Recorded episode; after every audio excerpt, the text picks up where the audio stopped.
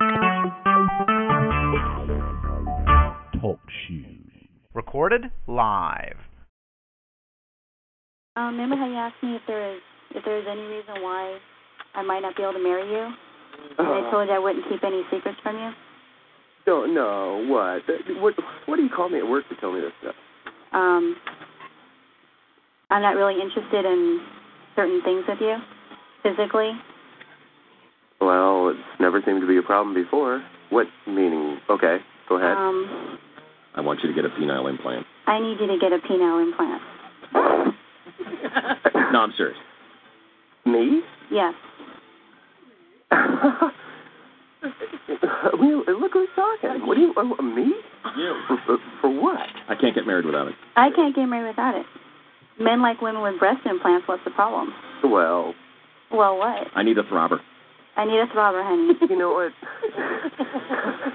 I you do you honey, I went and called the doctor, and I have him on the line. Would you at least just talk to him for me? oh Yes, good morning, John. good good good morning. How are you? Um uh John, this is nothing to be embarrassed about. I've been doing Yeah, this it for, is. Well, uh, let me just tell you a little bit about myself. I've been doing this for 14 years. you get one. I Well, let me Okay. tell you, I've, I'm sorry. I've been doing this on on uh, men of uh, diminutive size. Diminutive. But like aga- again, th- this is the first time I've heard that. Diminutive. Well, uh, that may be so, but uh, d- denying your tiny size won't help Stephanie at all. Now I'm in denial. Okay, doctor. I'm sorry, but this is this is all kind of funny. It's a relatively painless procedure. We slice the penis down the middle. Hello? Ah, yeah. We slice the penis down the middle. We stuff Some it. kind of joke. No. We stuff it with a rubber balloon, which has a hose, which comes out that you can keep in your pocket discreetly. Uh, it's just the hose has a little bulb at the end of it, much like when you get your blood pressure taken. And You Okay. just keep that in your pocket. And when you're ready to uh, be the size of a real man, you give it several squeezes, and it will. it will- Yeah, it's the way you say things, doctor. It's just I'm sorry? Kind of funny. It's it's the way you see things when I'm ready to be a real man. That's kind of cool. the size of a real man. Oh, it's okay. yes. All right. Uh, and by the way, don't worry about the pain. We uh, will inject your penis with four shots of Novocaine first. Oh God. Sometimes we do three or two shots because, frankly, there isn't enough real estate for the teeny fellas to get four shots in. oh, oh, this is just crazy.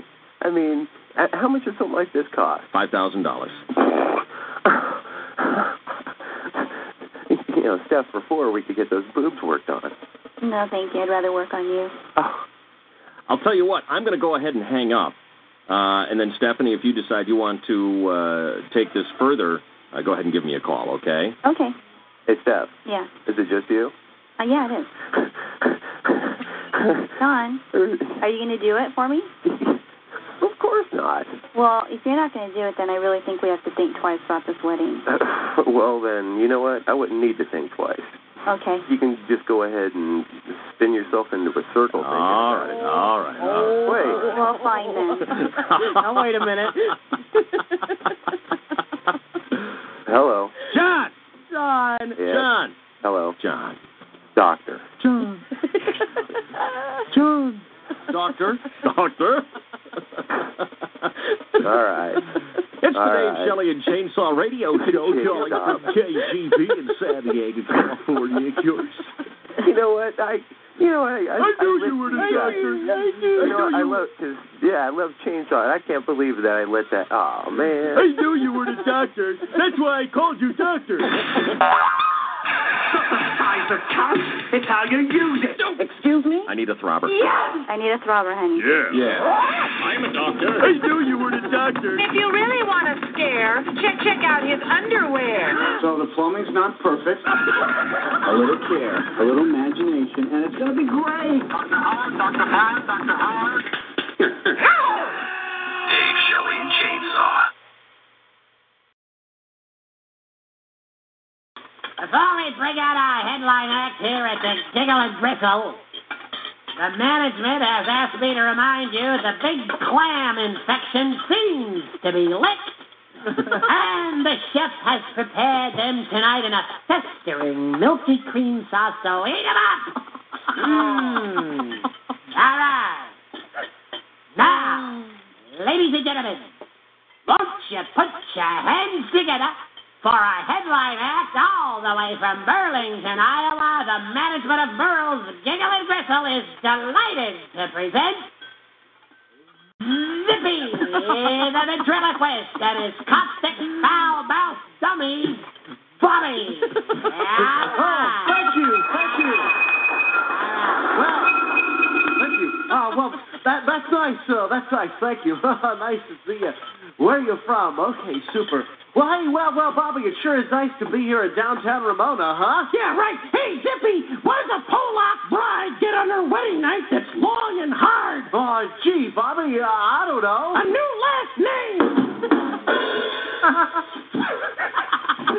A new last name! Wow, I could see those uh, sensitivity training courses really helped out a lot there, Bobby. Hey, Jiffy! You know what it says in front of all the. Bobby the mannequin overcome with emotion. you know what it says in front of all the Polak urinals? Oh, no, gee, Bobby, I, I sure don't. Please don't eat the big white mints. Thank you! Oh, oh, oh, oh, Bobby, you're such, you're such a little character. Hey, Zippy, did you hear what the Polak said when he walked into the bar with a handful of dog crap? Uh, no. What did he say? He said, wow, look at what I almost stepped in. hey, all right, I've had just about enough out of you, you smart mouth little freak. I happen to be Polish. And even I enjoy a Polish joke from time to time, but you've crossed the line here tonight. Oh, please, sir, uh, don't be offended. Uh, they're just jokes, and we don't. uh, Hey, you stay out of this, Zippy. This is between me and that little guy on your knee. Hey, hey, Mr. Polak, Watch it there, shorty. how do you keep a Polak in suspense? I don't know how. Thank you!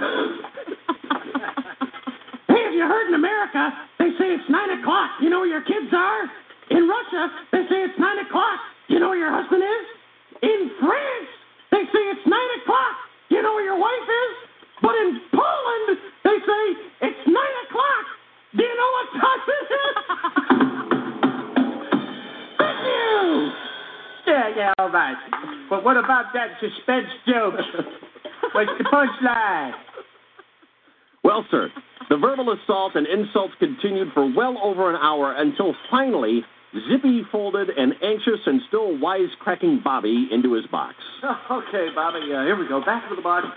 Back into the box for another night. Oh. Okay, Zippy, but before I go, did you hear they had to close the Polish National Library? Oh, no, Bobby, uh, I sure didn't. Uh, now, listen, if you go here. Yeah, someone stole the book.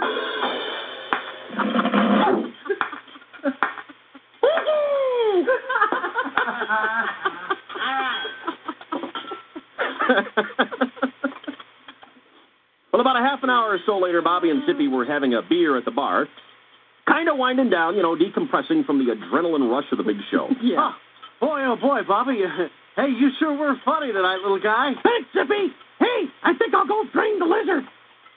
Uh, what were you waiting for? Want to take your hand out of my ass first?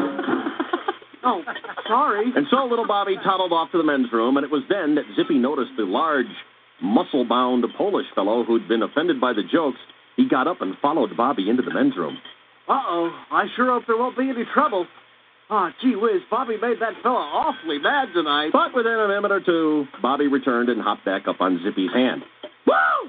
hey, hold your cocktail with your other hand from now on, will ya? Oh, gosh, Bobby, I was sure worried about you, little fella. Oh, I noticed that big Polish fellow who didn't like your jokes followed you right there into the men's room.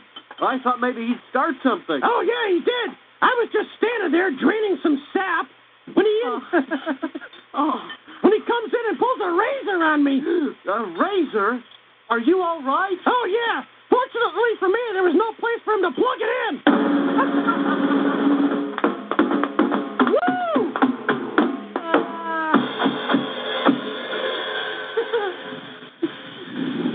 Ah!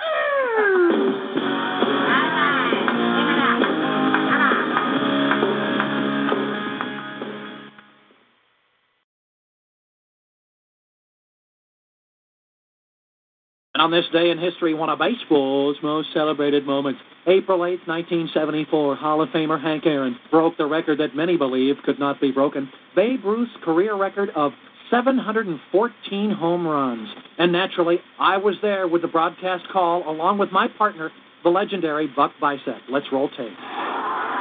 Henry Aaron at the plate now. Everybody making a big deal about him possibly breaking Babe Ruth's record, Buck. But frankly, I don't see what the fuss is about. Well, I guess they figure it's a milestone, could be a landmark or something. Yeah, well, my father never missed a day at the lumber mill for 28 years, and nobody gave him a parade. So pardon me if I don't get too excited about it. I mean, don't get me wrong, Henry's a nice guy and a great player, but it's a kid's game after all. Come on. all right. Here's the pitch to Henry.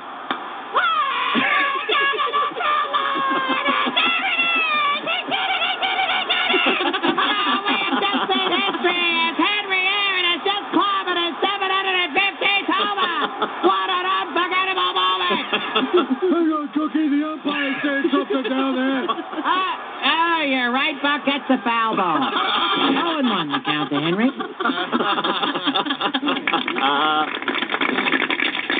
Then, of course, two pitches later, Aaron hit the homer.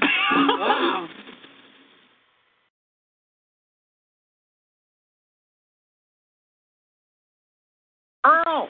Yeah, my friend. How are you, buddy? I'm doing great. What's going The on? number one fan right here, congratulations on the move back to the big 1015 KGB down there. You made the switch. How about the Hogan brothers? Are they Oh, with the us? Hogan brothers are with you. Are you kidding me? We made the switch. We bought a new radio and we welded it into 1015, my friend. You are safe at the muffler shop. Oh. Are you at the muffler shop right now? Mm-hmm. Yeah, you know the muffler shop. Hogan Brothers Muffler Shop. For 27 years, no muff too tough. Jimmy Hogan, Logan Hogan, Eddie Hogan. Oh, yeah, the Hogan Brothers. Let me talk to Jimmy. Ah, they're in the can right now. All three of Oh, them. we got a- yeah, we got a three-holder right there. All Wow. three. You are a troublemaker, Abby. Let me talk to Logan Hogan. Huh? Let me talk to Logan Hogan. You want to talk to Logan Hogan? Give him a holler. Tell him he's got a phone call. Hogan, you got a phone call. All right. Now, We can't talk to you right now. now, that was you saying I can't talk to him Huh? right now. That was you oh, saying come that. on. Can't you tell the difference? Logan wants to talk to you. yeah, come I got a on. feeling you're pulling something over. Ah, on me, Earl. well, I, I know one thing I ain't pulling. I'm uh, sterile and impotent since the Nixon administration. You're pretty I don't know free if with I that ever- information, I never aren't you? told you that before, but No. geez Louise. So you got your big gay radio down there today, huh? Yeah, big gay radio today. Yeah, big Gay El- gay. Yeah, That's us. you got Ruthie doing a great job down there, and Right. Big Ellen's show last night. She's a pretty good looking broad for a big hockey player looking lesbian broad down there. yeah. And that Lorna Doone broad, the lesbian broad Ellen was flirting with, what's Her her name name? is Laura Dern. Yeah, it's a good thing Ellen heard and go bumping boxes because Ellen would have crushed her like a bag of twigs. Gee. hey, Lorna Gee. Doone, eat some donuts over there. Ah. Her shadow weighs more than she does. She's skinny. I'll tell you. If that broad walked into a pool hall, she'd get shocked. that broad is a skinny Lorna Doone broad down there. Eat a bag of donuts over here. Put Logan Hogan on the phone right Uh, now. Logan wants to talk to you real, real bad. Logan. I guess this is Logan Hogan. Logan, how you doing? I'm fine. Uh, Everything come out okay? Yes, thank you. How's Earl doing down there? What does he do anyway? Well, he sits out of the office and uh, Just takes up space. yeah, he sits out of the rearranges the magazine. Ever talked about any of his personal problems? No, he does not. Uh, he's shared with us that he has uh, some sort of uh, plumbing difficulty downstairs, but uh, he really doesn't like to go into it that much here in the shop. I'm still an idiot, what I Yeah. Well, I. But is this David? Yes, it is. We really enjoy Who's this? This is Logan Hogan. Let me talk to Jimmy. Put Jimmy Hogan on the phone. I don't think the uh, Hogan brothers are prepared for this. Put Jimmy Hogan on the phone right now. Put Jimmy Hogan on the phone. let, me, let me look down the list here. I, I, what, what? I, I, I, All right, Eddie. Let me talk to Eddie Hogan. All right, Eddie, come here. Bail me out over here. This is a very hello. This is the we love this show. We listen all the time. Yum, yum, we welcome it into 101 Yum, yum, yum.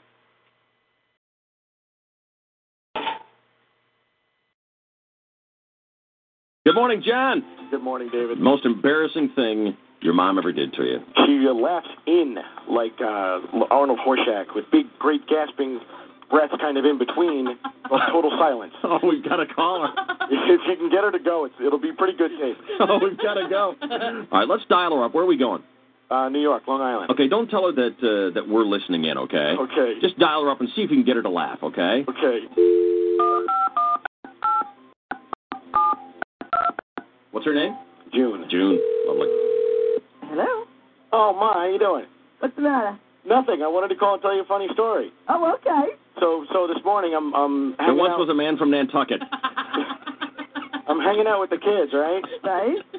And uh, and Gia says to me, uh, uh, I want to watch Willy Wonka. And I said, You want to watch it again? She says, Yeah, Daddy. I don't know every single line. Ah.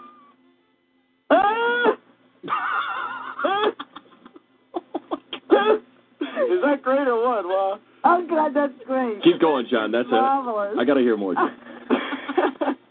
just kills me every day.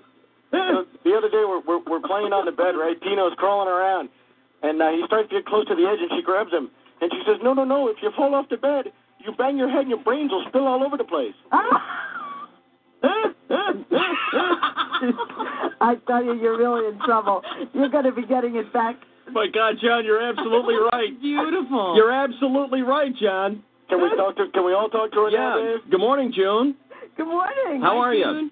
I'm great. How are you? June, Yes. I have a question for you. Yes. We uh, we're we're doing a little uh, contest here with John. Okay. Right. It's very simple. He has a lot of prizes that he can win if you give the right answer. Uh oh. Are you ready? yeah. We asked John what's the most embarrassing thing your mom ever did. Yeah. He gave us an answer. Ah. God, I don't know. All right, I'll give you a clue. There.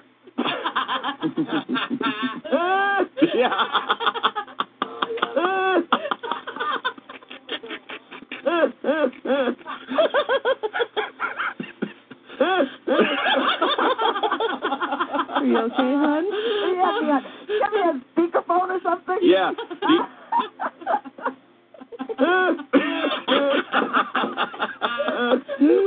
June, have you have you figured out what the answer is? yeah, my love. Yes. David? I, I got to tell you, it's, it's simply a, a source of endearment now. It's not really embarrassing. No, it's just cute. It's just cute. Oh It's adorable. And now after almost 40 years of marriage, if you if you meet my father, as soon as you hear my mother laugh in front of him, the first words out of his mouth will be, "Of course, you know I didn't know about that laugh."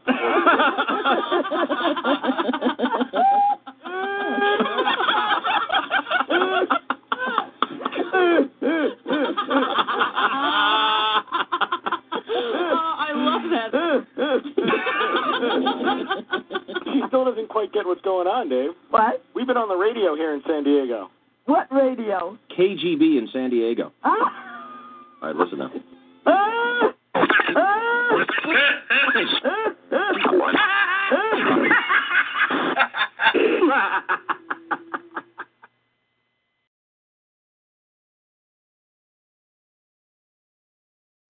All right, one more here. Hello. Hello. Oh, God. Hello. You got the wrong number. Hello. This is your Aunt Edna Oh. calling from Lawrence Wales Village up in North North Town.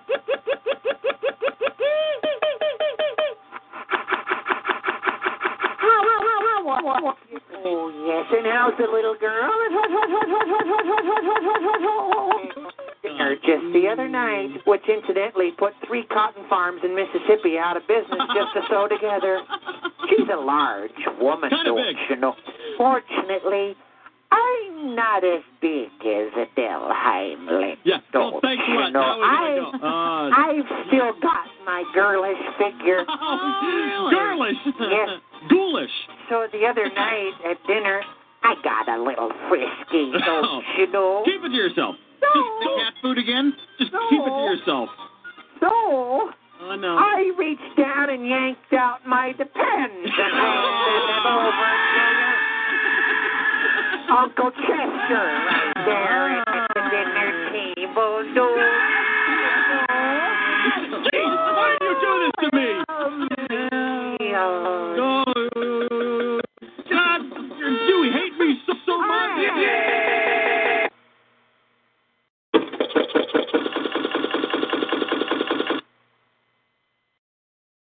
Hello again, everybody, in the sports world. Yesterday at the Coliseum, the Padres and Red- Reds were lo- were locked in a 4-4 tie in the bottom of the 10th when the legendary Archie Sinfracco came up to the plate with Derek Lee at second. And as usual, I was there along with my broadcast partner, Buck Bicep, with the broadcast call. All right. Winning run at second base. A base hit right now from Aki Sinfraka will win the game. You got to figure he'll choke Buck Bicep after all. He's filling in for Ken Caminetti. The pressure will make him whiff. What kind of name is Aki Sinfracco anyway? I think it's Iron Racer, a Pole Racer, Italian, or one of them cookies. Ah, whatever. Arky Schmarky. Hurry up and get out so a real batter can give it a try. All right, here's the pitch.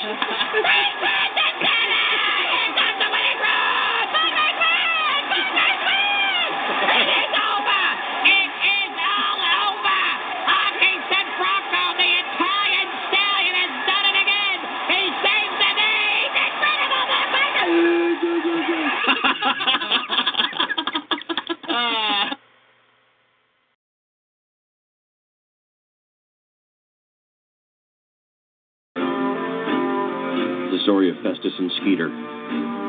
Festus and Skeeter, who'd been up in the hills prospecting for gold pretty near 25 years now, with not so much as a nugget to show for their efforts. And now, down to just a couple of sluice and pans and their trusted mule Eeyore, they were facing a pretty serious situation. In fact, it'd been three days since their last meal, and the fellers were on the brink of starvation.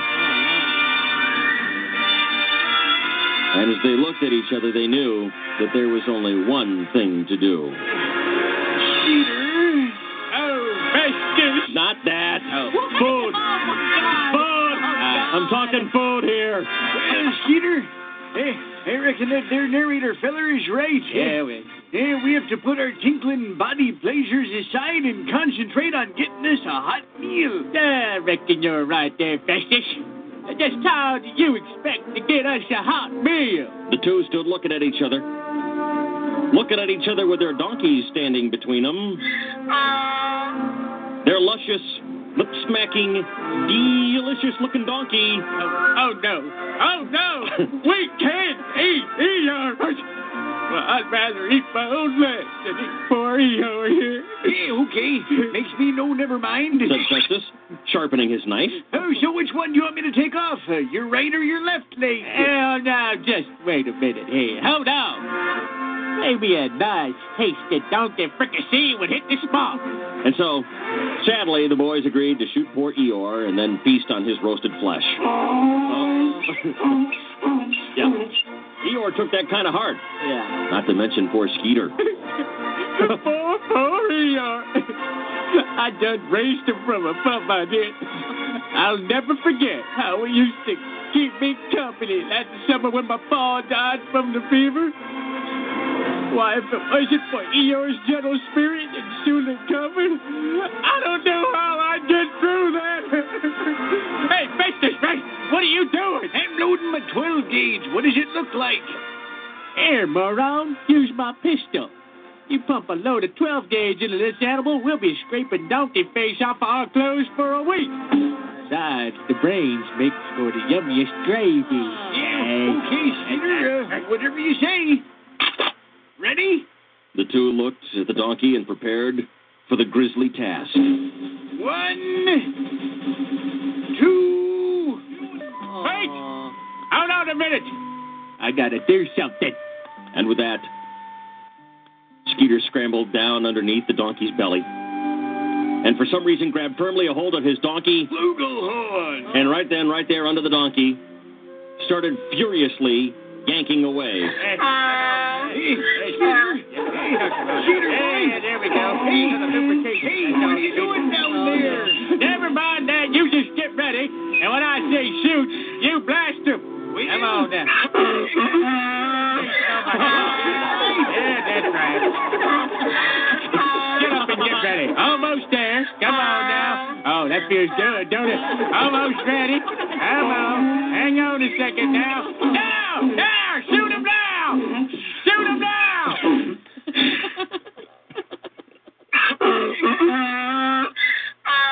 Oh, yeah.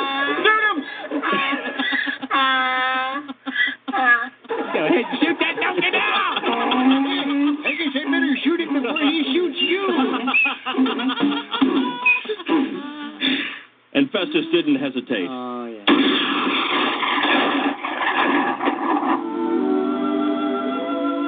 The donkey dropped like a sack of dead donkeys. Thanks for lightening the blow. but by the happy look on the donkey face and the monstrous throbber he sported, Oh, golly. it was apparent that the donkey died a mighty happy donkey. And as Skeeter scrambled to his feet, Festus patted him on the back in consolation and offered Skeeter boy, that was the right kindly thing you did. Giving that donkey a good old yank job before we got and killed him. He died happy, he did. But Skeeter corrected his friend. I wasn't trying to do him a Oh, favor. He said, pointing at the dead donkey throbber. I was just trying to get us an extra three pounds of meat. That's what it was. Little extra fired up. Get you going, Dan.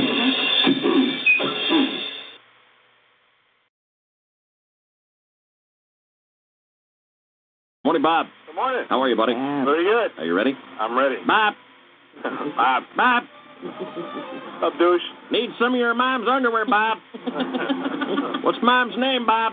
Irma. Irma. Irma's boy, Bob. Bob. Bob. Bob.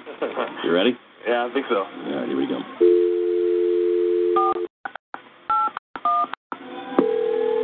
Good luck, Bob. Hello? Yes, Mom. who's this? This is Bob. Oh, hi. Bob. Say it's Bob. I need a favor. Uh-huh. I need to borrow a pair of underwear. What? I need to borrow a pair of your underwear. What are you talking about? Your underwear. I'm, fi- I'm fixing my truck. My hands are greased. I need to borrow, borrow a pair of underwear. All mine's in the wash. All my, I don't have any. I, I need to borrow a pair of yours. All right. Do you have any furry ones? Do you have any furry ones? Bobby. What? Bob. Hmm. Do you have any furry ones, mommy? No furry ones? Mommy. Huh? Do you have any furry ones? Bobby. Mommy. What are you doing? I need your underwear. You need a pair of your underwear. Bob, quit looking at Bob. I'm not. I'm serious. My hands are greasy. I don't. I can't get my truck all dirty. Come on, mommy. Come on, mommy. Who is this? Bobby. Bob. What do you mean you want to borrow some underwear? Tell her I'm all out of underwear. I'm, I'm all out of underwear. I need the 20 years. God damn it, Bobby. what? Mommy, Are you messing around? do you have any furry ones? I don't understand the call. I think it's ridiculous. You're messing around, Do you have any furry underpants? aren't you? Mom. You're messing around. Mom. No, I'm serious. Bob. my hands are greasy. He wants a, some of my underwear. Furry ones. Doesn't make sense. Say furry. Furry. I need furry I ones. don't have a furry underwear. How about lacy? How about lacy I ones? only have cotton. How about crotchless, Well, Mom? then come over and get it. Come on, Bob. How about You're crotchless? pulling my, you're messing with my mind. No, I don't do that with you. How about, how about I don't crotchless? care. Come and get them then. How about crotchless, Mom? You're crotchless? I don't, Bobby. I don't use crotchless underwear. All right, well, all right, well, get the scissors out and cut the crotch How about you out. cut it out for me? What? How about you cut out the crotch for me? God damn it! You're making me mad now. Mom, You're making me mad. Mom, Bob, repeat after me. Mom, Mom. Bob, Bob. Bob, I'll be over to get them. Okay, cut come the and crotch get 'em. out, Mom. Make sure the crotch is cut out for me. Make- You're getting nasty, goddammit. Get nasty. Quit messing around. Bye, Mommy. Come over and have some coffee with me. Say bye, Mommy. Come over and have some coffee. Okay. Coffee and underwear, Mom. I want my hands in the panties. I'll have coffee. Bye, Mom. Oh, you're so gross. Bye, Mom. Come over. Come and have some coffee with me. Mom's talking you down, Bob. Good work. Hang on. All right. Don't get nasty with me, Bobby. God damn it. I can't believe he asked her if she had crotchless underwear. Oh my god. Come to my room right after dinner. No, not tonight. I'm too tired. I think I'm going to turn in early. I'll let you wear my underwear. I'll be there.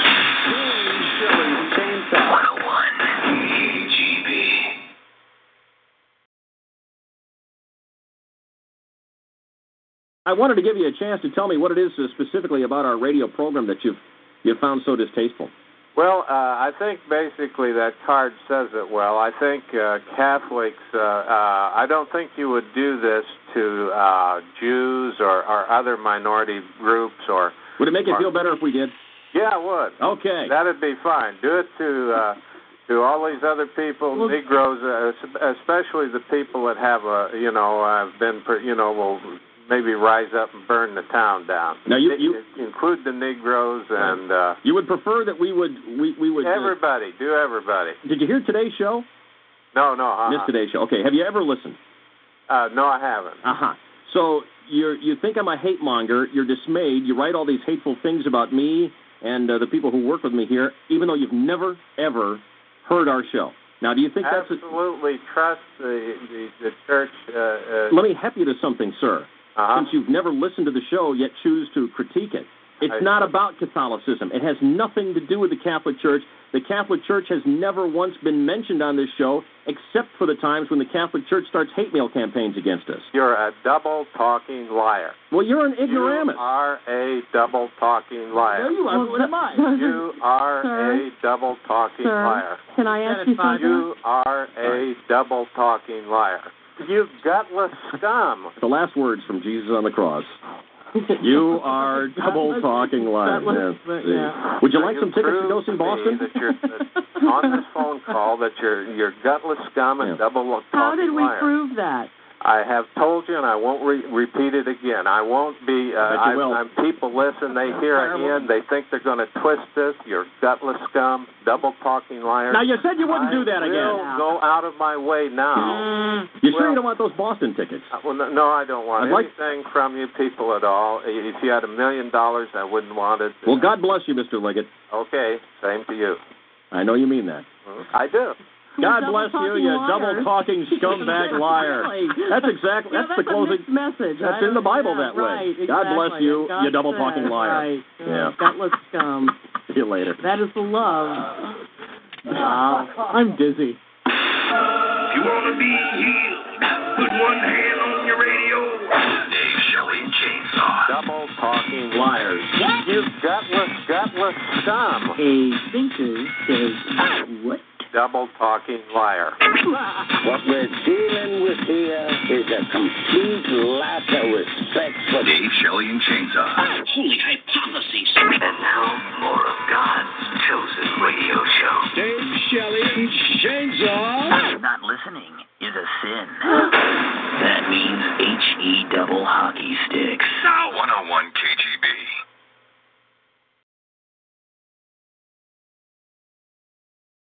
Our story takes place at the White House. Bill Clinton was in a dither. It was Betty Dither, to be exact, one of the hot little numbers from the White House typing pool. But he was upset. His approval numbers were at an all time low. Taxes were soaring. Congress hated him. Boy, life in the White House sucked hard. Yeah, but Betty Dither sucked hard too.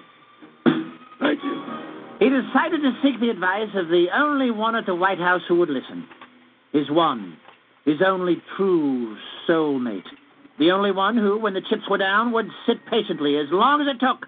The commander in chief to spill his guts, always listening, never interrupting, always the sympathetic big blue eyes, always there with the attentive ears and look of genuine concern. The only distraction would be the way she would occasionally lean down to her genitals and lick herself.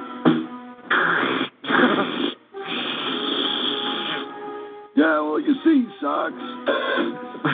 if I don't figure out how to lift my approval with the public, I'll be pumping gas come next fall. president decided to go out for a walk, a retreat to the quiet streets of Washington, D.C., to be alone with his thoughts. The president exited through the rear doors and soon was among the anonymous, faceless souls wandering the lonely night streets of Washington, D.C. Soon he was at the intersection of E. Pluribus Street and Unum Boulevard. And so consumed in his thoughts was the president that he stepped off the curb and into the street without even looking for the traffic, which reached speeds of 60 miles an hour at night. But there were no cars, so he crossed safely. president walked on, when soon he found himself in front of one of Washington's greatest monuments. Wow! Look it! It's the great big white stick thingy. Why, it's, um, it's the, uh, George that's right, it's the George. Washington. The George Washington. Mom. It's the George Washington Mountain. It's the George Washington Monument, you pea brain. wow. the George Washington Monument. Go. Maybe George would know how I can raise my popularity. Maybe he could help me. That's that's it, Gooba. Talk to the big rock and see if it talks back. Twit. George. George, you're so wise. Help me. How can I make myself more popular? George, tell me, what do the people want? And there was a great crack of thunder. The skies opened and a thunderous voice boomed. Bill, the people want you to lower the taxes. Bill. No, that won't work. I better move on. Soon he was at the great Jefferson Memorial. Jefferson. Oh, he was brilliant. Jefferson, he was like a genius. The way he moved away from the bunkers and up to that big apartment building. Right. Well, we're moving on up.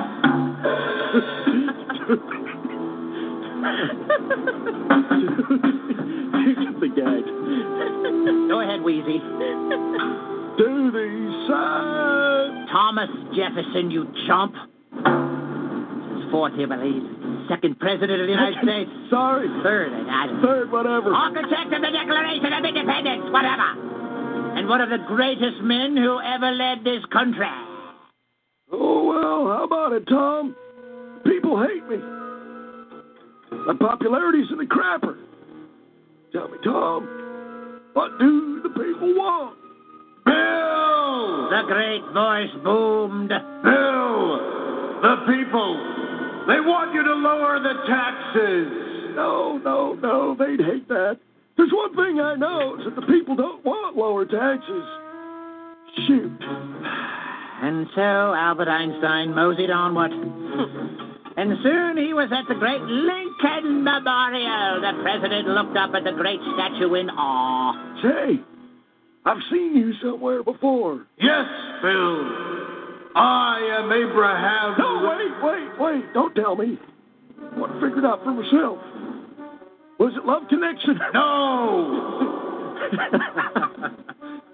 Was it America's Funniest Home Video? No! But I love that show. I know. You're on the nickel. No! Jefferson got the nickel. I got stuck with the penny. The most hated coin in history.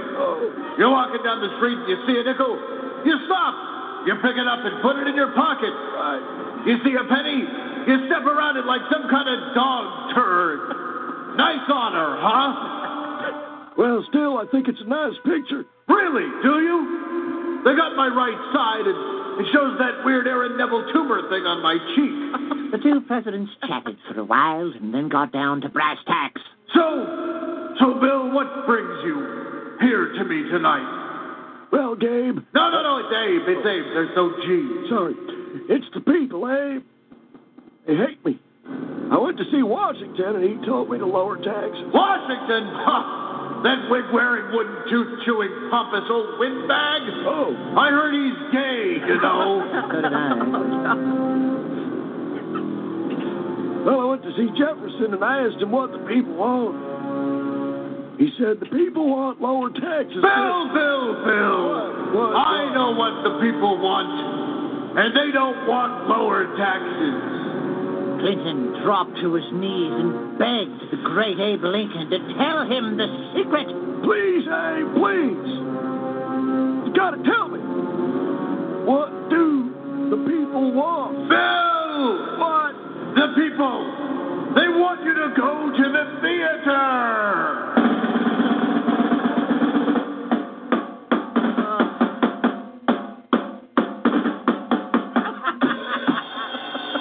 Very patriotic of you. I wish we had a fight here in the studio. we're oh, wait right a minute. here, Randy. Stop it. Didn't mean that.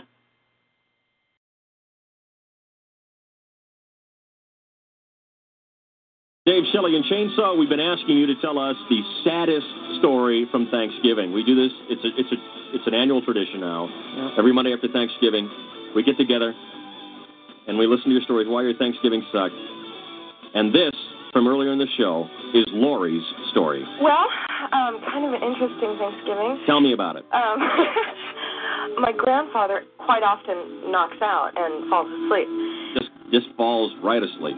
So we're having our Thanksgiving day, and you know how you go in from one room to the other celebrating things. So um, we went out into the backyard and we were talking, and my grandpa was left inside, so my dad tells me to go get him. So I wheel him out, and then we came into the living room, and then my dad told me to wheel him out, so I wheeled him out. And then we wanted to watch family videos, so we went into the TV room, and my grandpa, my dad asked me to wheel my grandpa in there in case he wakes up. Did you wake him up at any time? No, All right. Just wheeling sleepy grandpa around. Wheel- huh? Wheeling sleepy grandpa around. Right. So dinner's ready, and we're setting the table, and my mom asked me to wheel him to the table, so I wheel him to the table. Asleep? Asleep. Come on, wake him up. Well, you know, it's not nice to wake him up, but my mom was planning on waking him up before we started eating anything. Sure. Um, Give him a plate. Hey, Grandpa, welcome back. Well, he can't he can't eat solid food anymore because of, he's got some denture problems. So my mom made him some turkey soup, and he had this big old bowl of soup in front of him. Right. and we were about to start the toast. So my dad starts nudging him to wake him up, and he just falls over, fa- face flat in the soup. Oh. And um, we realized he was dead then. Oh, God.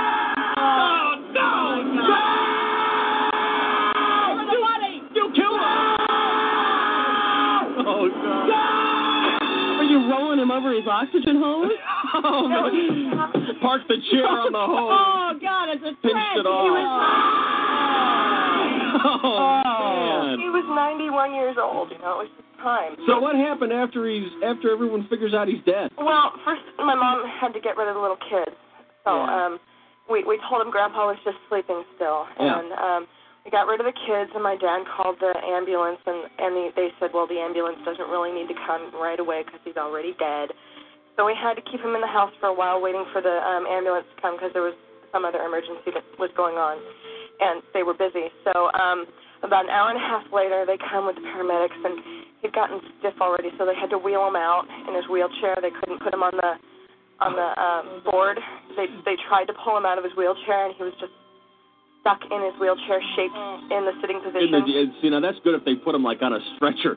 They He's like try- the claws sticking up, you know. They they tried to put him on the pre- on the stretcher. They tried to pull him out, but he was he was all stiff. Stick it in there. You're gonna have to bury him in a coffin like a dishwasher box. Oh God! So we finally ate. You Oh. did finally get to have some turkey. Um, we we started dinner at 4:30. He fell in the soup. We waited for the ambulance and everything. We finally started eating at seven o'clock. Fell in the soup. But the good news is there's an extra bowl of soup for anyone who'd like seconds. Oh, Did anybody dip into Grandpa's bowl after that? no, well actually the cat. Oh, here you go. We all went we all went into the other room because we didn't want to sit there and they told us not to move the body. Yeah. So my mom wanted to go into the kitchen and get everybody a glass of water because they were tense and everything. Yeah. Well, you had to Oh pass through the din- dining room to get into the kitchen. Where the body was. My cat was licking the soup off his face. Oh my Uh, oh, man. My mom started Oh. screaming, and my dad and I ran out, and um, the cat was jumping down. Well, uh, Laura, you clearly had the best Thanksgiving story. I don't know if it was the best. Oh, it Maybe was. the worst. It was, it was. It hit every emotion for us. We have for you the Seiko watch, which does it all. Oh, my grandfather would be proud. Oh boy. when, is, when is the funeral? Yeah. Actually, it's today. Ah. Yeah, I'll be nudging my dad. You know, I won this watch today. Tell him. Was anybody taking pictures on Thanksgiving?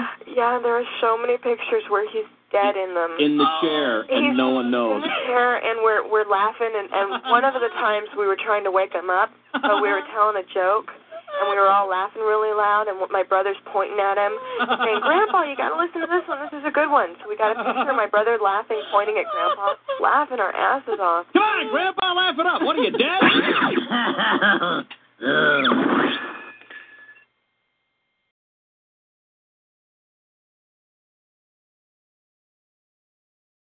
The second inning against the Marlins yesterday, Wally Joyner was on third base, and new Padre catcher Mandy Romero was on first. Romero stole second, and Joyner stole home. Everybody was safe. The Padres jumpstart what turned out to be a 10 to 2 victory. Joyner stole home, w- one of the rare, exciting treats in baseball. You don't see that too often. Not at all, and I was there with my broadcast partner, Hall of Famer Buck Bicep. So I walk up to him and I say, Hello, Mr. Trebek. I've watched Jeopardy for years now. I love the show, except when you speak French, you know. You know how he does that, Buck? Hawkinson, Frocko the batter, Mandy Romero on first, Wally Joyner on third, no score, second inning. So Trebek looks at me and says, Well, he's just trying to educate people, you know. And I say, Yeah, but Alex, the category was 60s television shows. Who cares if Lorne Green's second wife was named Guinevere? You're just throwing it in there so you can show off your French accent. Throw to second, Joyner steals home, everybody safe, one zip Padres. So then Alex turns on his heels and walks off like some kind of Canadian big shot, like there is such a thing. One and two, the count to Frappo. You know, always one of the staples of baseball play by play to weave in the action while telling a fascinating story. Anecdotal. Ah, yeah.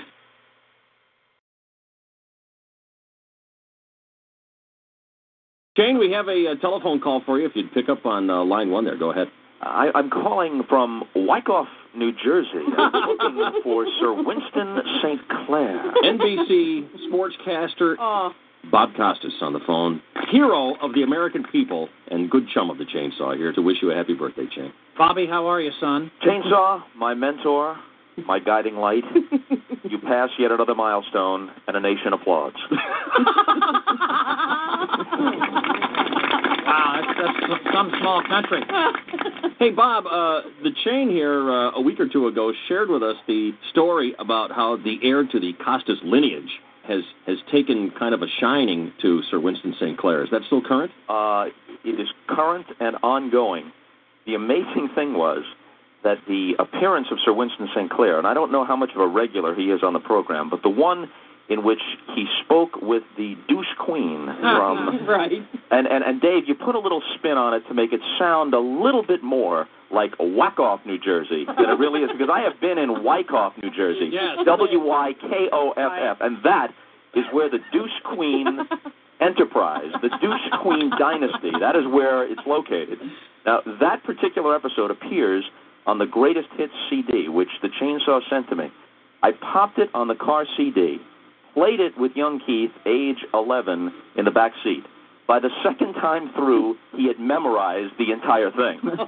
Now, what this says about the youth of America, Or this is about why that other show. global powers are chortling over the future of competition with this great nation of ours when 11 year olds have memorized the entire oeuvre of Sir Winston St. Clair.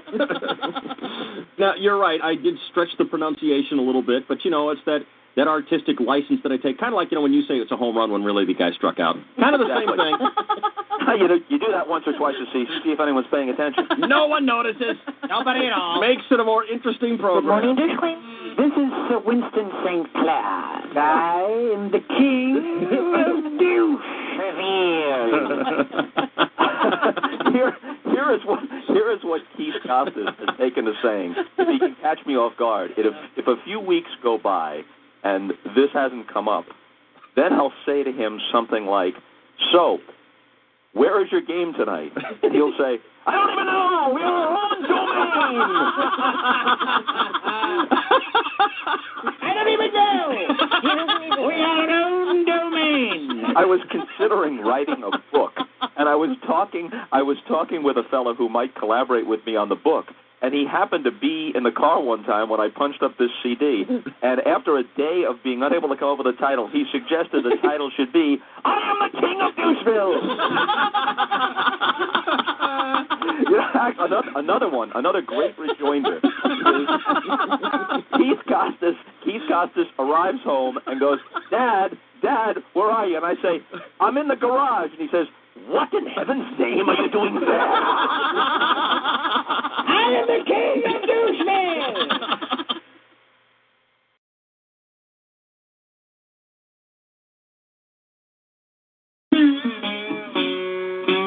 Gomer, Floyd, and Barney were all driving through the rural back roads of Mayberry County one day when, quite unexpectedly, all Oh, the engine gave out on them. Now, Gomer got out, and after several minutes of fidgeting and tinkering, the group decided to walk on up the road before it got dark. Well, sir, it wasn't long before it was quite evident that our friends were lost. Floyd and Gomer were visibly disturbed by their predicament, and it was fortunate indeed for them both that they were accompanied by seasoned lawman Bernard P. Fife, who laughed in the face of danger, scoffed at the threat of menace, and snickered at the very hint of trouble. We're all gonna die out here. Oh God, we're doomed. Doomed, I tell you. Oh, mommy. The display sickened Floyd and Gomer, and Floyd remarked, Oh, geez, look who. He wet his pants hey, again. hey, look up there, you guys. And sure enough, just at the top of the road was an old farmhouse, and there was a light in the window. boy, oh boy, I'll bet there's a nice dinner cooking on the stove. Yeah, and I'll bet there's a cozy, comfy bed we could sleep in. Ooh, and I just hope there's a, a hot farmer's daughter uh, I can bang. Ooh, yes. Ooh. And so the three walked right up, rang the bell, and after a moment or two, a scraggy faced, shabbily dressed old man toting a shotgun answered the door. Well, well, well. What do we have here? Looks like three men stuck out in the middle of nowhere. Looking for some help, am I right? Well, as a matter of fact, you, that is right. Probably hoping I got some hot dinner and a place to sleep, too, am I right? Well, we were kind of hoping to partake of your hospitality. And probably hoping I got some luscious daughter you can try to take advantage of, too. Ooh, Right? ooh, how big are Hooters old McDonald? I just have a big old globules of Ooh, I like the globules of The old farmer opened the door and invited the three in, yet he never lowered his shotgun. He laid plates of beans before the three and explained the house rules. You fellas can share the upstairs guest room and use the facilities all you like. But if I catch any of you scallywags in my daughter's bedroom, I'll blow your heads clean off! Oh. Understand? The men shook their heads eagerly, gulped their dinners, and headed immediately upstairs to bed. Well, about a half hour later, Floyd popped up on one elbow and said, Ooh, did you get a look at the gnarly babe this guy's got for a daughter? I tell you, that this chick shreds. Now, don't you go getting any crazy ideas, Floyd. We got to keep our distance. Mm. Screw that noise, Father Flanagan. I'm gonna get me some poontang. Ooh, it's a poontang. Ooh, a poontang. And with a splash of brute from his overnight case, Floyd was off for his romantic rendezvous with the farmer's daughter. Well, about a half an hour later, Floyd had wrapped things up and was tiptoeing his way back to the guest room when darn the luck he hit a squeaky floorboard. What the hell was that? It better not be any of you three stooges messing around with my daughter. Who's up there?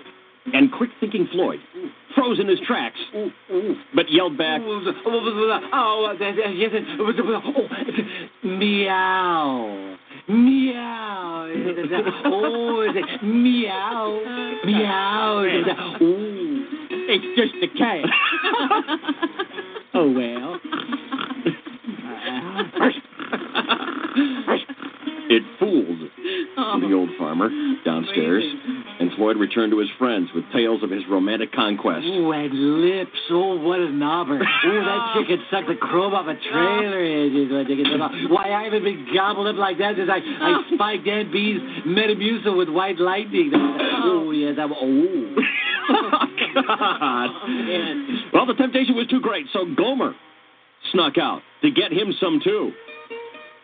Hmm, About a half an hour later, he too, while sneaking back to the room, hit that same squeaky floorboard.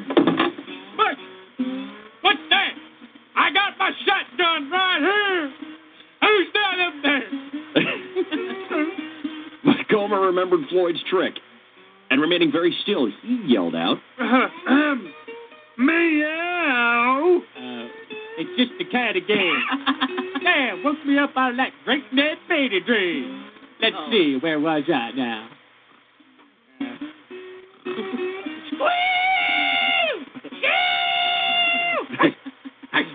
Once again, the ruse had worked, and Gomer returned to his friends in the guest room. But old Barney was starting to feel left out, so he pulled up his jammies at the waistband and announced his intentions to seek carnal knowledge with the comely farmer's daughter. I'm gonna take that filly to new heights of passion, boys. Yep, a little old game of find the bullet with Deputy Barney Fife. Fife snuck off to the farmer's daughter, and within 45 seconds was on his way back. But as fate would have it, what do you think he did? Oh, he probably found that squeaky board. He did. Yeah. Oh no. What? What the hell? Who is that up there? And Fife, remembering the trick that Floyd and Gomer had used before him, froze in his tracks and yelled down. It's me, the cat. Yeah.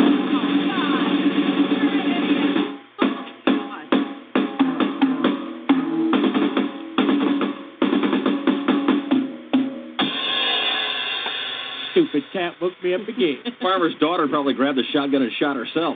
Oh, you just nip it. Farmer's daughter probably thought the third trip was the cat.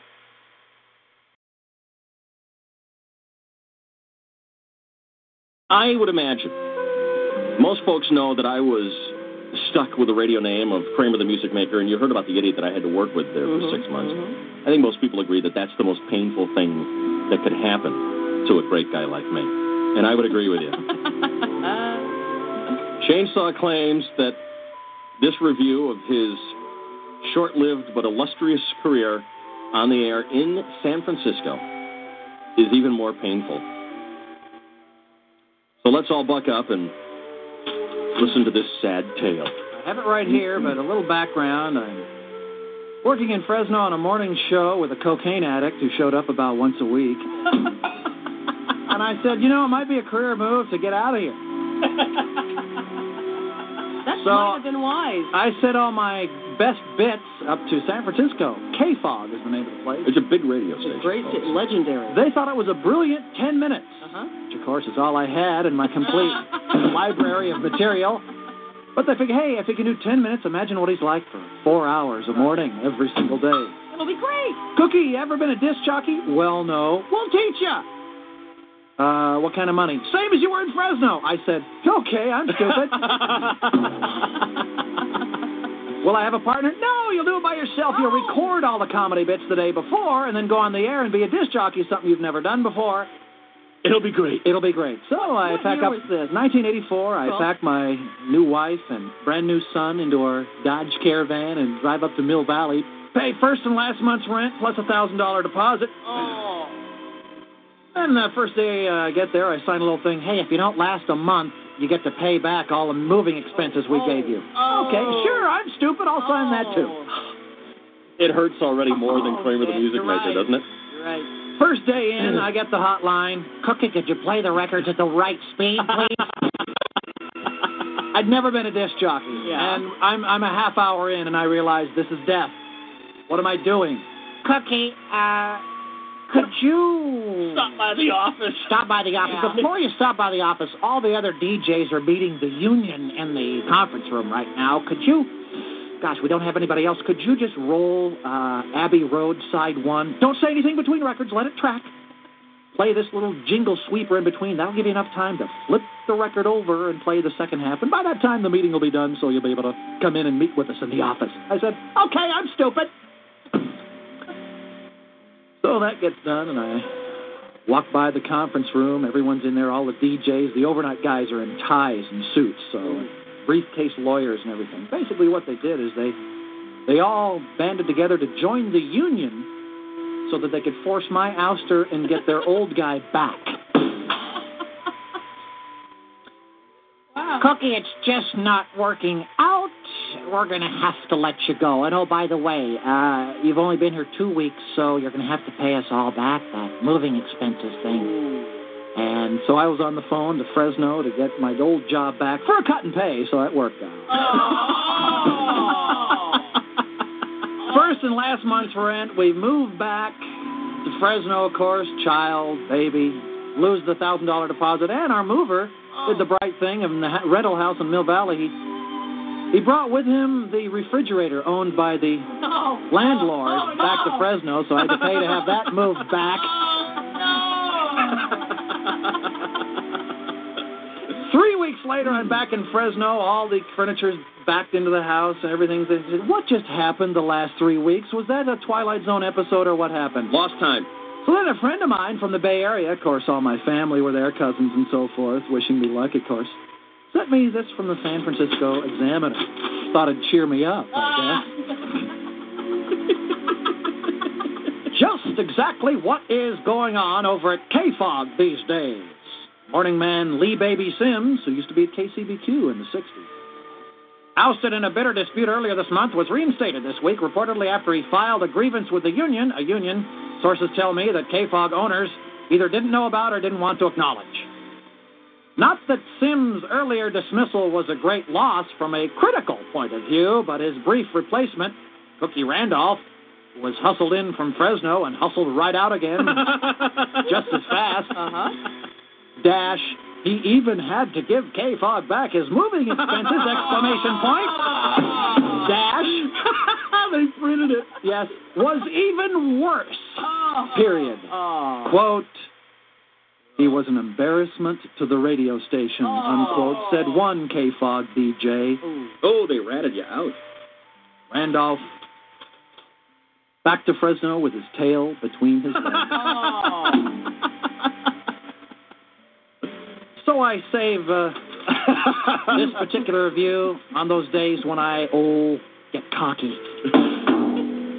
Keeps you humble. Oh man. You can keep your Kramer the music maker. In fact, I'd rather have had that. You just Actually, kicked my ass, Hey, man. that which does not destroy you makes you stronger. Oh my.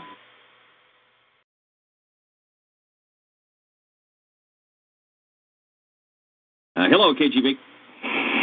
Hello. Hi. Hello. This is your Aunt Edna from North Swamp Village up in North County. Hi. Hi, how are you? I'm fine. Oh, What's happening? I'll never forget the dildo I gave Oh, your mother God. Will you quit talking about my mother? Oh. when your father went into the service. Yeah.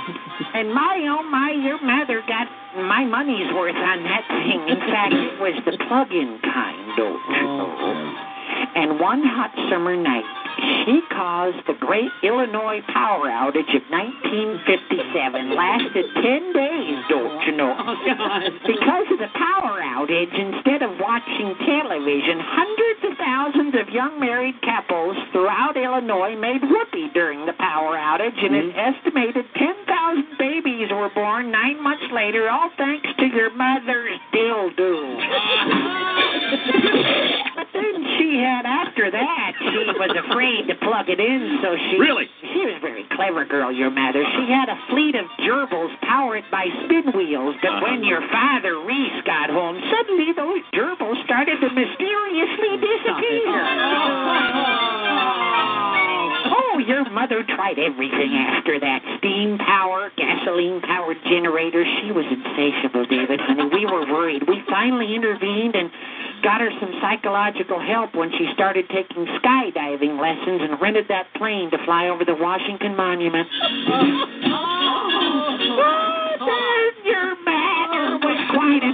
the work before she invented the demure Mother Teresa masquerade. I've had about as much as I'm going to take of your lies and your insanity, old woman. I just thought I'd share my little dildo story about your mother while you were on the subject. All right, dear? Thank you, honey. I'll kiss the girls. I'll do it, honey. Thanks for your call. honey. Get out.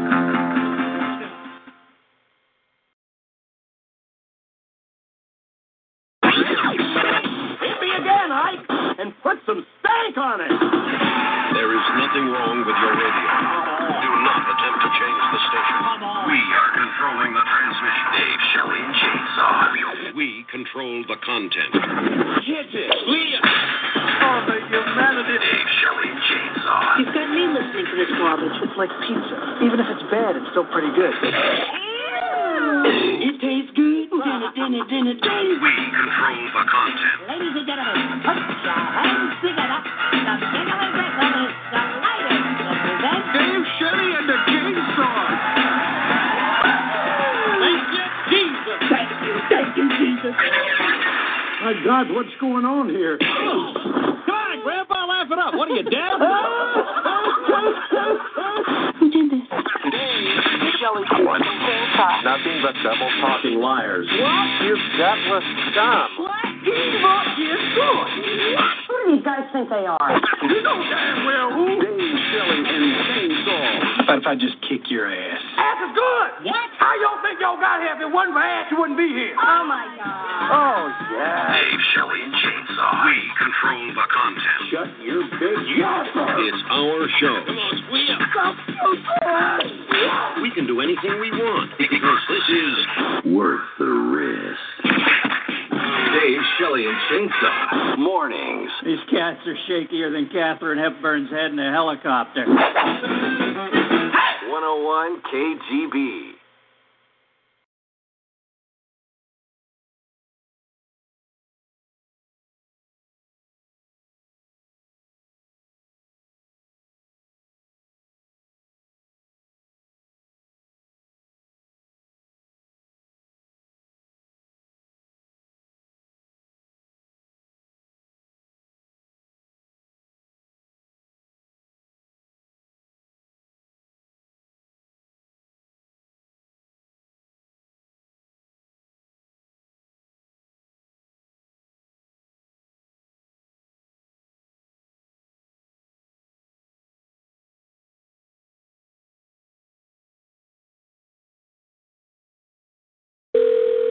Hello.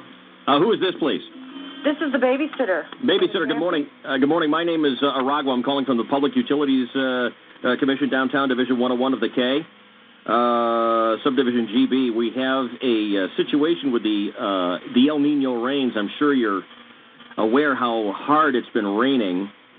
The public utilities have become uh, critically soaked. Okay, so And uh, unfortunately, we do not have enough manpower to go around and uh, physically dry the telephone lines. So we're asking our customers uh, there in El Cajon to help us dry the phone lines this morning. to to do what? We have our reading right now here in your neighborhood of uh, 316.8, which I'm sure you can appreciate is dangerously high. Uh huh. Um, so if you could help us dry the phone lines, you'd be doing us a great service. Dry them. Yeah, all you have to do is is to blow down the phone like like that. Now is this a joke? No, it's to help. If if, if the lines get much more soaked than this, we're going to lose our service out there. And then we have to dig up all the lines, and people are going to be without service for quite some time. It's quite critical, I assure you. So how do you blow on the phone line? You just go like that. Right now? Yes, I'm ready whenever you are. Okay. Go ahead. Oh, no, no, no. It's going to have to be much harder than that. That hardly even made a dent on the meter. That good enough? Well, that did a little something, but we Is, need, is this a joke? we need a little bit something. We're, it's coming. I'm sorry, but this is a joke. I'm not going to sit there and. Well, you already did. Is this a joke? I assure you that soaked utilities are no laughing Well, I matter. understand that, but Mhm. a blowing in a phone isn't going to help a phone line. Well, according to my meters, it is helping. well, I'm sorry, but I'm not going to sit here and do this. Well, I'm going to have to mark that down on your records. Well, you go ahead. Well, it's going to affect your phone bill. Uh, I don't care. Blow, damn you now! you will blow! I'm not going to do this. You will blow right now. I'm sorry. Blow! This is a joke. It is no joke. You will blow the line. joke. Blow. I command I'm you. on nothing. I command you to blow. I'm not going to do this. You know, the president would be so disappointed in well, you. that's too bad. I didn't vote for him anyway. Well, that's going on in your phone record. I don't care. Yeah, well, have a nice day. Okay, you too. Yeah, whatever. Well, whatever. We've been checking our measuring instruments here, and we have a dangerous soaking of the phone lines there right now. You're at a 1315.6. That is critically high, as you know. Uh-huh. All we need for you to do is to, like that, blow through the telephone. You're kidding, right? No, ma'am. You're kidding. No, ma'am. That, we have measuring equipment on this end of the line, which will tell us if uh, the drying is occurring. Like that? Well, that that's. Uh, hang on now. Takes a second for the. Okay, that did something. Can you give give give me another one, please? You're kidding, right? No, ma'am. It it it did make a nudge, but I think we can do a little bit better than that. Hello? Hello? Did you did you blow down the yes, line? I, yes, I did. Do you have a hair dryer? Yes, Could you get the hair dryer for me, please? yes. Can you hold on? Yes, I'll hold on. Oh my God. Here we go. Here we go. Hello? Yes, hello. Yes. Are we all set? Okay, what do you need? Uh, just uh, now, if you could turn that on, you don't need to put it on full blast. You just turn it down and aim it at the phone for like a good five seconds, and I'm going to watch the devices here to see if it's drying it out. Okay? Okay. I'm ready when you are. Okay. now- All righty then. Thank you. uh,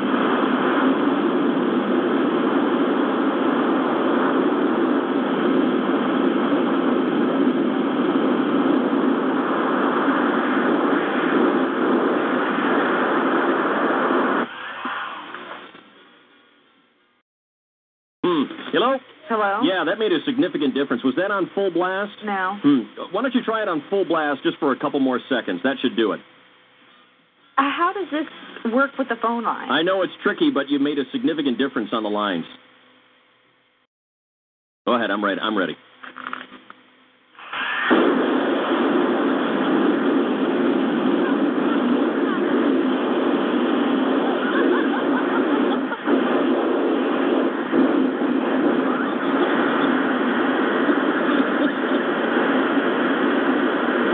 Turn it down! It's a twister! Hello! Wow. Hello? Hello? Yeah, boy, we overdid it there. We overdid it there. We've got them too dry. Can you sprinkle some water down the line for me? Hello? Have you got any dippity do?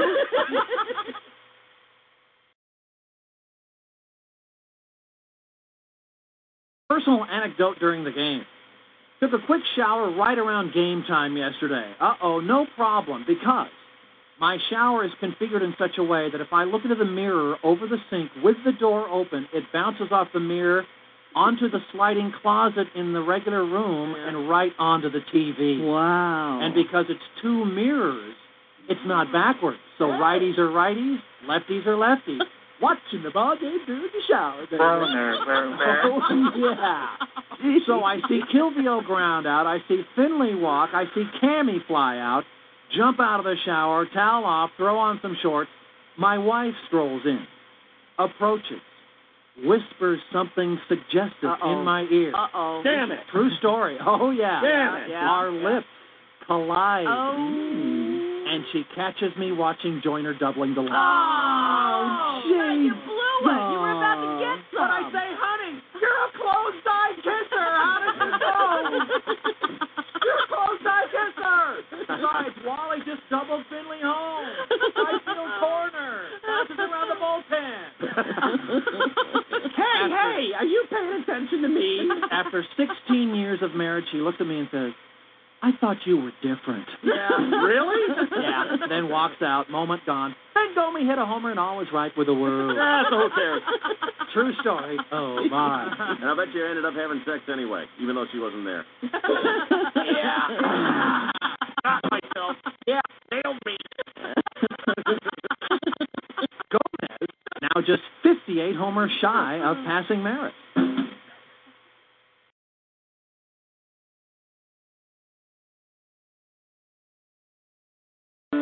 The scene is a discreet yet pricey and swanky La Jolla menswear store. It's a quiet afternoon when a customer enters, accompanied by his son. At first glance, Maurice, the clerk, notices the customer and greets him pleasantly. Good afternoon, sir, and welcome to a discreet yet pricey and swanky La Jolla menswear store. He then returns to neatly arranging the men's underwear rack when he pulls a mean double take. Sweet Jesus in heaven, save us! The clerk muttered quietly to himself. You see, put this delicately, the boy with the customer had. It, well, it's difficult to put without being impolite, but uh, suffice it to say, the child had a had a head which was maybe oh slightly larger than yours or mine. Slightly larger. Ha! That kid could shave an X into his head and rent himself out to life flight. Well, all right. It's a skosh large, but nothing that should cause alarm. Meanwhile, the boy's father seemed intent on purchasing a new suit. Ah, well, this Armani number looks nice. I think I'll try it on. How does that sound? Fathead? Exclaimed the father, giving his son a hearty jab at the back of his enormous skull.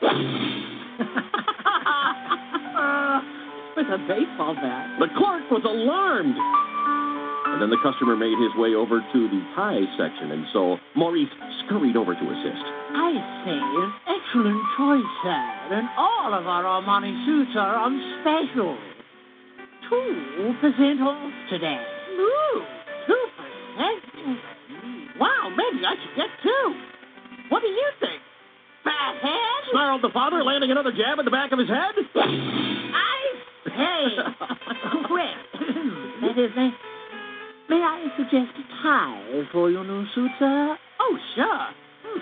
Let's see. Uh, I like this one. Ooh, that color scheme really will pull out the subtle green undertone. Oh, yes, keen eyes. Ooh, ooh, and I like that paisley over there. Gee, I don't know. It's such a tough choice. Said the father, turning to his son. Hey, hey, which one do you like? Fathead? Well, Maurice the clerk was quite uncomfortable now, and at the risk of insulting the customer and chasing away a sale, he spoke up. I say, sir, I, I must apologize for my forthright boldness, but I must protest your cruel remarks to this fathead, uh, to this boy. what does me? What drives you to such cruelty? The directness of the clerk seemed to catch the customer off guard as he stood silent for a moment or two, blinking, then suddenly burst into tears.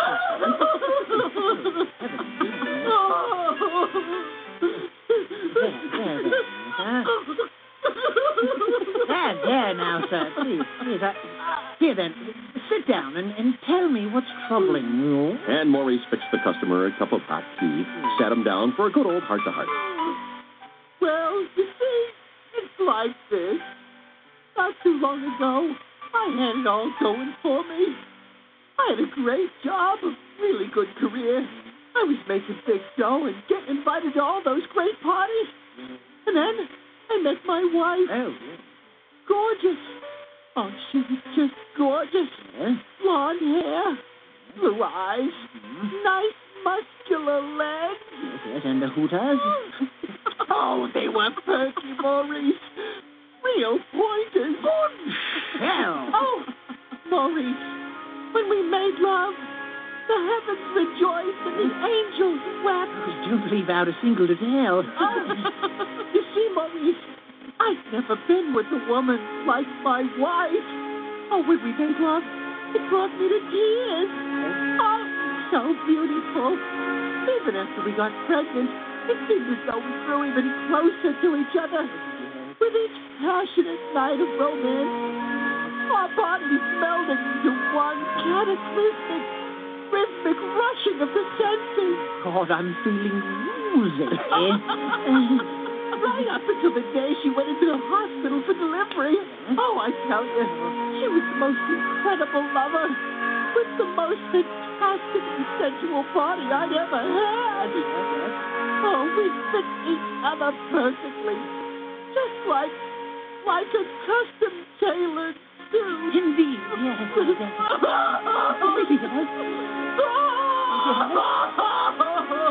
yes. Ah! That is until little fathead here came along.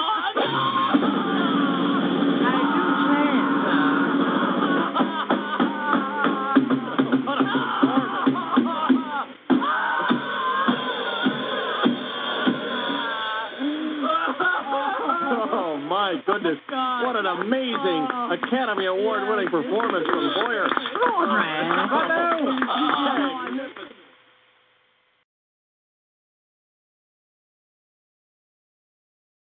Duty? God! And I live in a sorority house.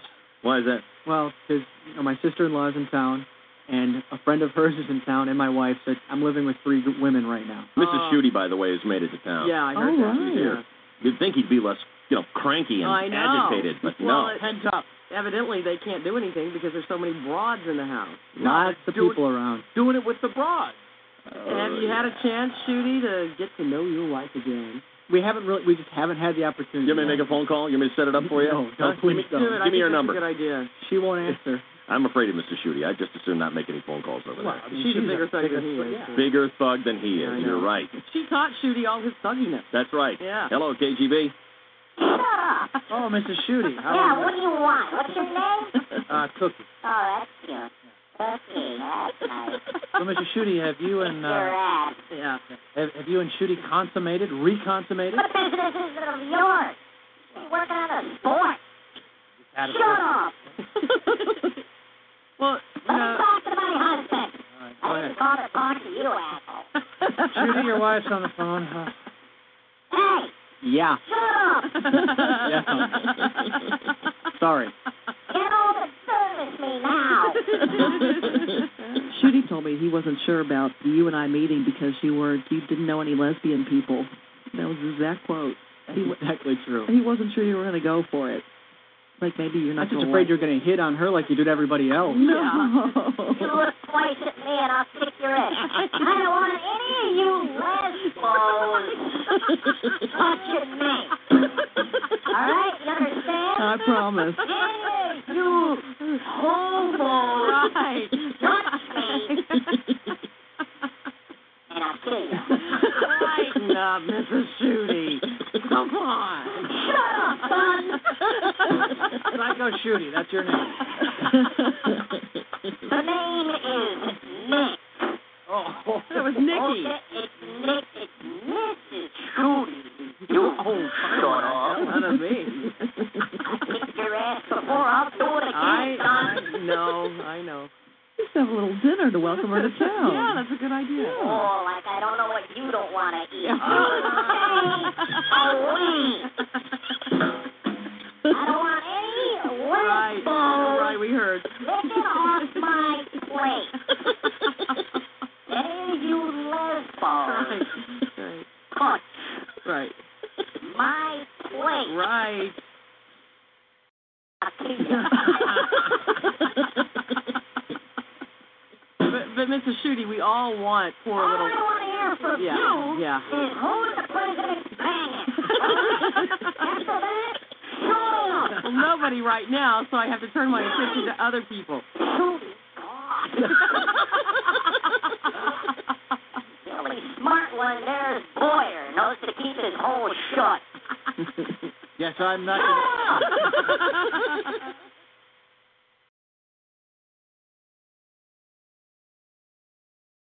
All right. This crowd is going wild with anticipation, Buck, as Trevor Hoffman goes for save number 42. Oh, it's good, good, good. What an historic day. Like when Hank Aaron broke Babe Ruth's home run record. Or Cal Ripken breaking Lou Gehrig's record. Oh, damn it, damn it, make a damage in the record, Ricky. Look at look at that. So Trevor Hoffman will begin tonight with a 4-3 lead against Moises Alou, who he struck out Friday to save number 40. So here's the very first pitch to Alou. Bada of a bitch! oh, that ball is gone! Hello, just home and home and they're coming from such in the wind! bitch! Go to the next cookie!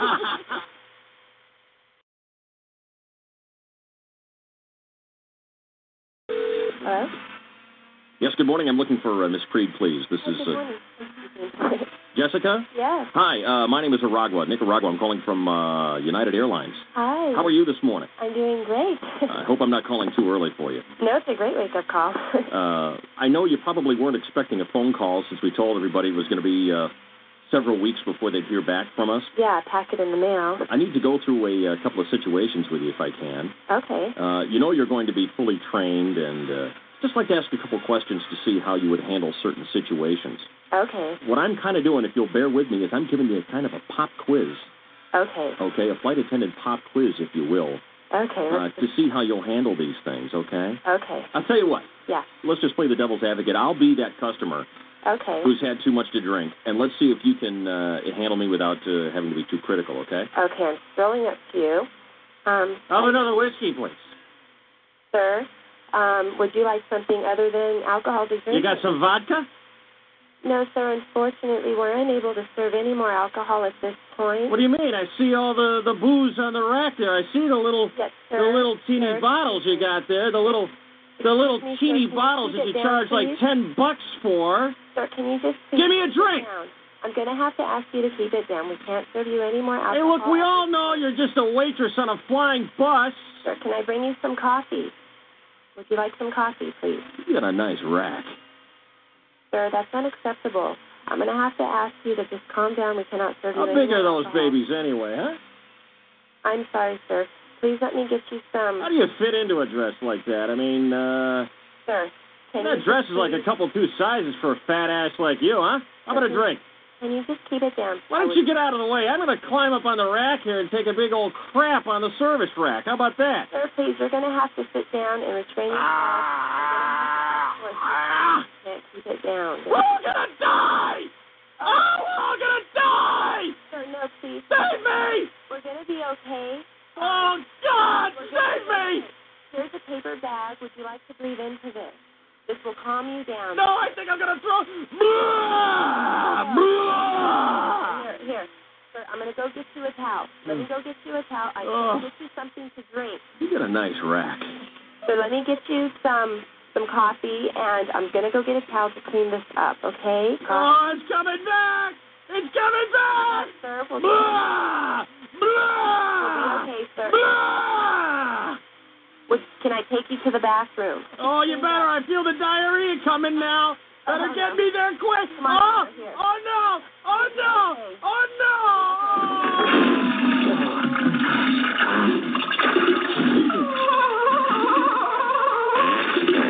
Here, sir, please. We're in the bathroom. Let me, um, just water. I'm trying to calm him down. Um, washing him down and cleaning him up. I'm holding his arm. I'm trying to make him feel better. Hey, this toilet doesn't flush. I hear your buddies in the background laughing.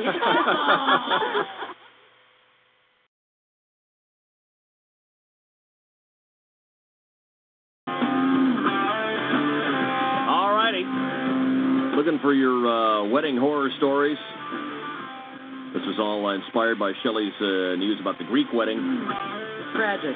Night before the wedding, bride walks in to her hotel room and finds her husband in her wedding dress, and he was making out with the best man. Problem? No!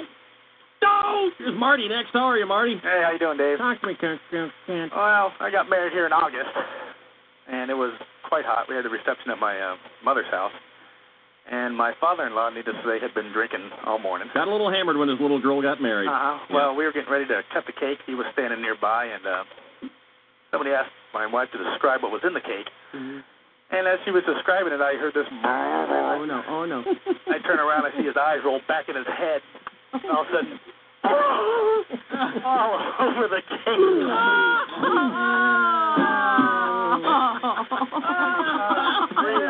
Oh, And you know what made it worse?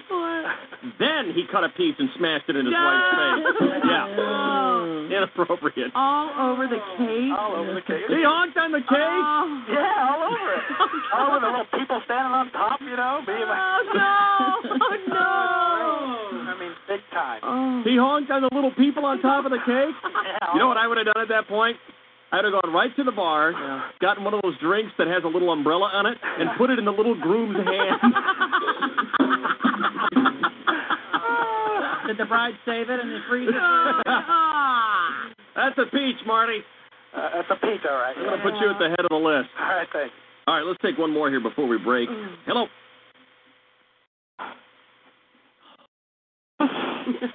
Hello. Hello, David. I don't speak English. David. Hello. This is your Aunt Edna calling from Lawrence Well Village up in Norris County. How are you, honey? It Mm. doesn't. I'm, Look, this better not be about my mom and dad. I'm so surprised to hear that your father objected to your brother and sister shacking up before they got married. I mean, I can see the incest problem, but the idea that your father would object to a couple cohabitating before marriage is quite contrast to the lifestyle that he and your mother led before they were married. Do you even know my mom and dad? Your parents were shacked up for two years before they knew each other's names. Oh, no. Hot and heavy. Holy, my goodness. Your father used to say that your mother was so eager. When she sat on his hand, it was like a horse eating an apple. All right, look. Oh,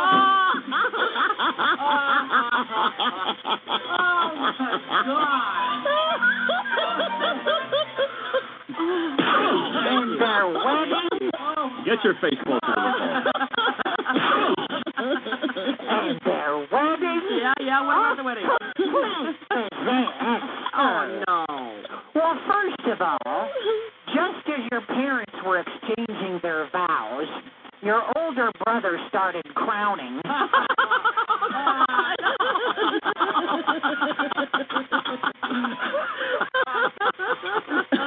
Which delayed everything. Sure. Edna, you have such a husky laugh.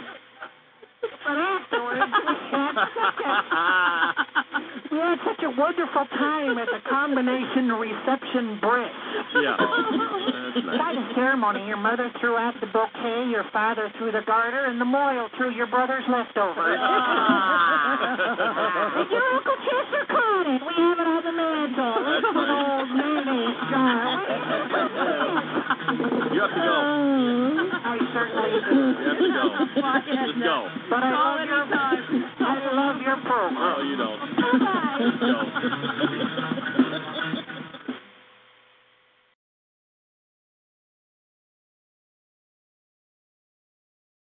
All right, let's go right to Larry. Yes, sir. Larry, how old's Grandma? Grandma's 97, Yes. and she's a stud Born in 1900. in the Santa Barbara Mission. Ah. Damn it.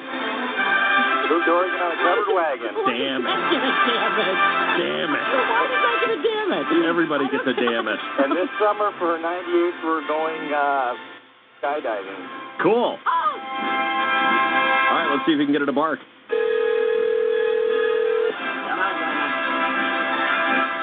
Hello? Yo, Yeah. hey, is Grandma Hopkins there? Yeah, she's in bed, though. Get her up. Why? Get her up. I just need to talk to her for a second. It's nothing urgent, but uh, Get her up. Okay, just a minute, I'll get her. Okay. And a boy. little Uncle Joe. He's moving kind of slow. At the junction. Well, he, he doesn't have his 12 or a bud in him yet. Since they closed down the sawmill, he doesn't do much but uh, have a few cocktails. That sounds fine to me. sounds fine to me. I wish they'd close this dump down so I could just sit home and drink all day. Is she cranky first thing in the morning? No, no. Cantankerous. Yeah. She stays up. She watches Johnny Carson every night or Jay Leno. Does now. she? She does like ironing for half Oh, the if you were town. 97, you'd be watching Johnny Sure, Carson. exactly. His chin is grown. She's not going to be hung over. No. Grandma Hoskins? Yes. Hi, this is Larry. I'm sorry I need to wake you up, but I need you to do me a favor. Okay, I'll do that. I need you to bark for me. Huh? I need you to bark like a dog for me. I didn't understand that. I need you to bark like a dog for me. Ah. Uh, Can you bark for me one time? Come on, Grandma. yes? I need you to bark for me. Well, how's everybody down there? Good. Oh, Everybody's okay down here, Grandma. Connor needs to hear you bark one time. Bark like a dog. Just a minute. Here's Joel. No, no, no. Get on the damn phone. Hello. Joe, I need you to have Grandma Hoskins bark for me one time on the phone like a dog. Okay. Okay, tell her what I need her to do. Okay. Okay. Bark like a dog for him one time on the phone. Oh. Oh, come on now. What's the use of barking? Come on. Believe me, I'll call you later and I'll tell you I love you and I'll take you out to dinner next time I'm up. When you coming up? Uh, this summer. Never if Oh, you don't yeah? bark. I'm Oh, never good. I'm never coming up if you don't bark. I need you to bark, Grandma, or else I can't come up. Okay. Okay. It's good talking to Oh, you. Are the kids okay? Yeah, the kids are okay, but Connor's on the phone and he wants to hear you bark. Oh, Come on, bark like a dog for me. I don't know how to bark. Come on, bark for me, Grandma. Hello there. Hey, Connor. Yeah. Will you bark for me? Thank you, Grandma. I love you, Grandma. I love you, Grandma. Okay, we got to see you all. Bye bye. Okay. Hey, Grandma. Grandma. Yes? Will you bark one more time for little Connor? Please. Thank you, Grandma. Somebody feed that coyote. She's on her last leg. that sounded like a dog. Oh, You sure did. That's a good dog. Okay. All right. I love you. I will teach you the meaning of the word respect, Grandma. Yeah. Okay. Oh. All right. Bye. You too. Bye bye.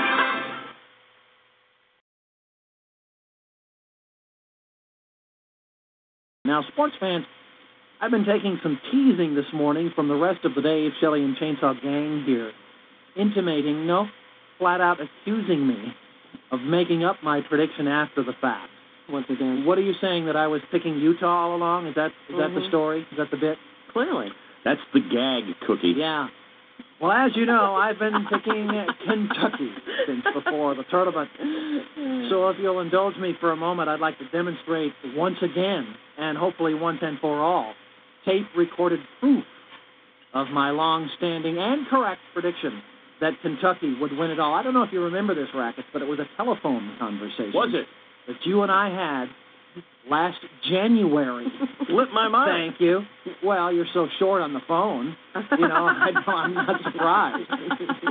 But here it is, the telephone conversation. Let's hear it, Jason. Uh, yeah, well, yeah, fun- funny. okay, here is the phone call last January. Oh, hi, Beth. This is Chainsaw. Is Rackets there? Oh, hi, Cookie. hey, where are you guys watching the Super Bowl?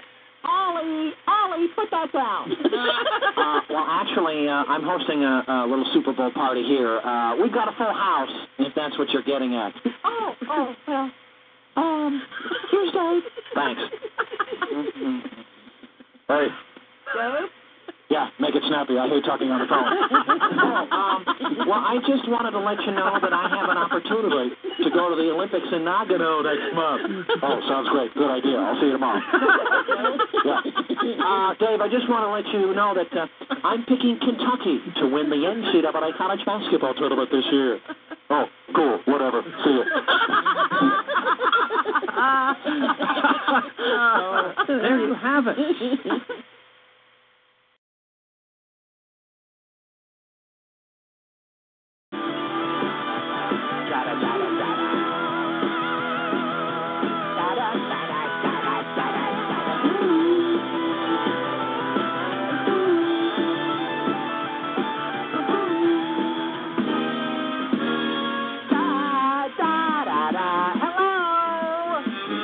Good morning. How are you?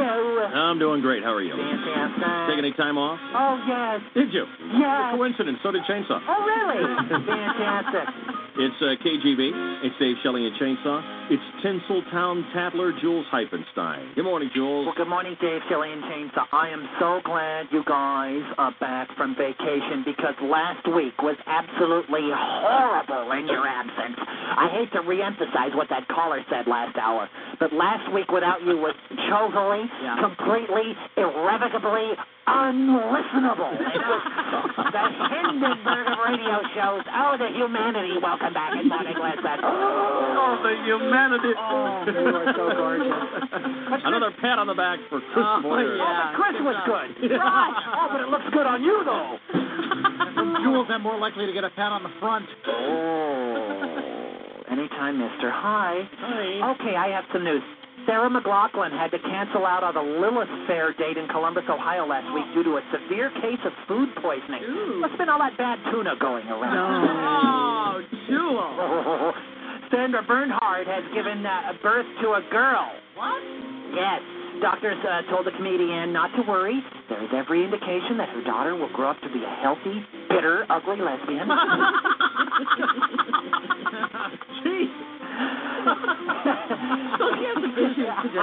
Today's edition, or tonight's, of the uh, Rosie O'Donnell Show features an all-kid celebrity lineup. All kids tonight on celebrity lineup for Rosie. Yeah. Oh, look at you, Dave. Yeah, I'd hate to be the one who has to clean off Michael Jackson's TV tonight. Oh. yeah, baby. yeah. He might throw his dinner at it, you know. Is that what it is? Baby. yeah. Yeah, baby. Yeah. Let's see if there's anything left after that one. In England, Prince William recently met uh, Camilla Parker Bowles. The little boy met uh, Camilla Parker Bowles. He told Prince Charles, "But Dad, I already have a horse." and um, Princess Diana's brother Earl Spencer. Oh, he is so good looking.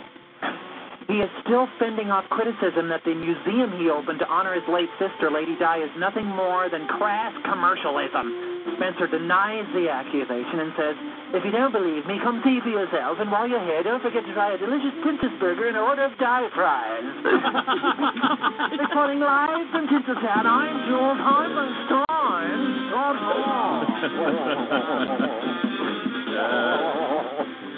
Oh, it's good to be back, isn't it? It's fantastic. You guys are gorgeous. Heard weekday mornings uh, over most of the same uh, Dave Shelley and Chainsaw show as the Tinseltown Tattler. Jules Hypenstein, bye bye now. I love your show. It's fantastic.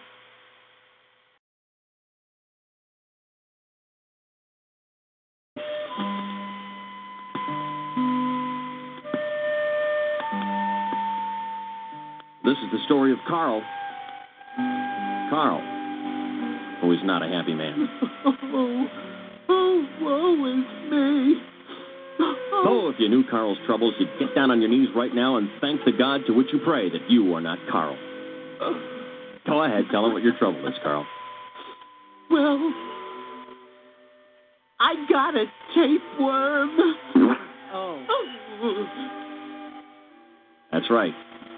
And you remember how uncomfortable you were, Shelley, when you had a tapeworm last never year. die, never. Oh, gee, Willikers, it's no party. I, yeah, I'm sure it isn't. Well, Carl had no choice but to endure the shame and humiliation of seeking the medical treatment of his personal proctologist, Uh. Dr. Schrinkus. Uh-huh. Yes, yes, yes, yes. You are right in coming to me, Kyle.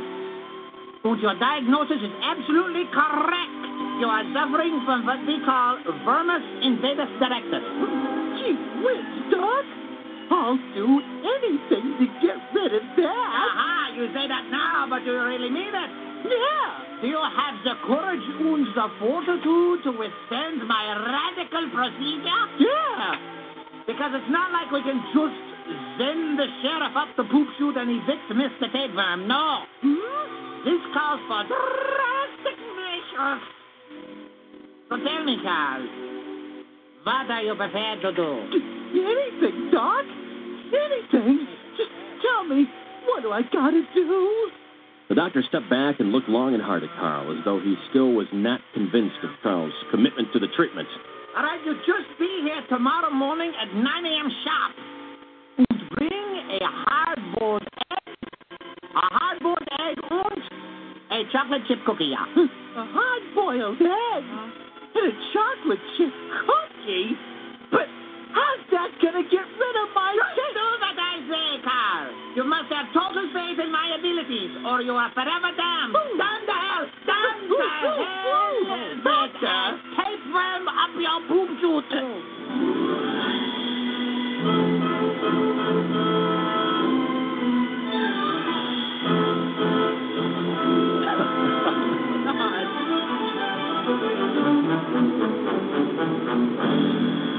Carl heeded the urgent pleadings of the doctor and returned promptly the next morning as instructed with one hard boiled egg and one chocolate chip cookie.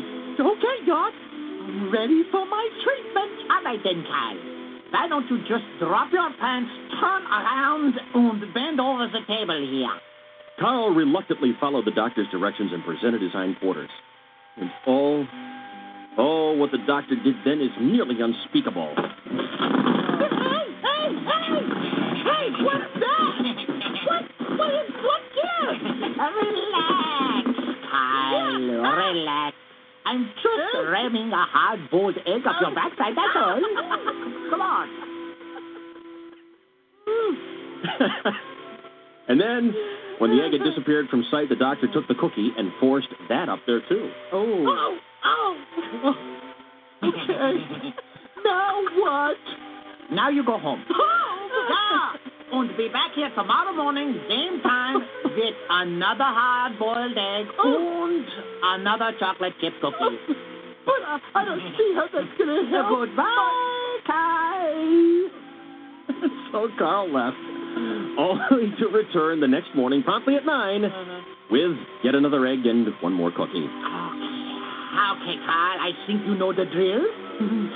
Drop trow and bend over. Here comes Mr. Hardboiled Egg.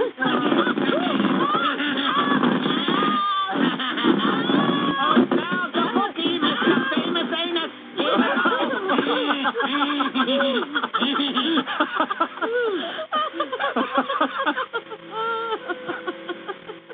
I seem like kind of a doubting Thomas. Said Carl, refastening his slacks. But I sure wish I knew how ramming an egg in a cookie was going to get rid of my No tapeworm. questions, please. You agree to my treatment? Now either have faith in me or see another proctologist. No, it's not like I need your business anyway. I got work coming out of the butt.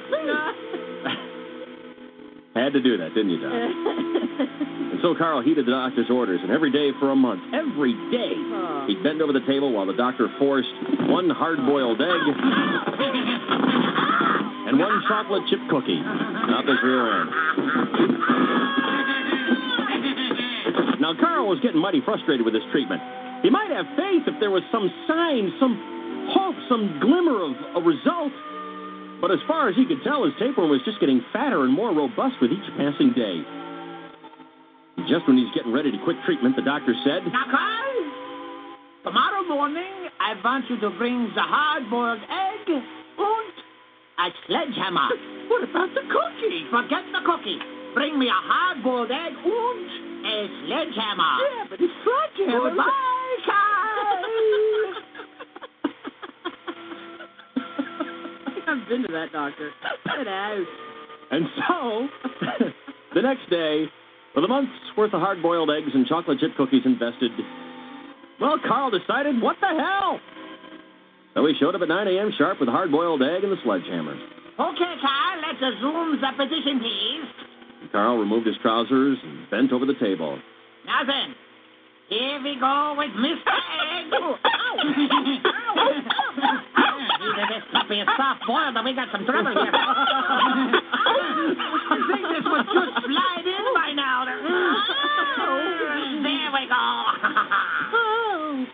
Now Carl had grown accustomed to his chocolate chip cookie chaser. yeah. So he asked, Well, now what? Now, said the doctor, hefting the sledgehammer.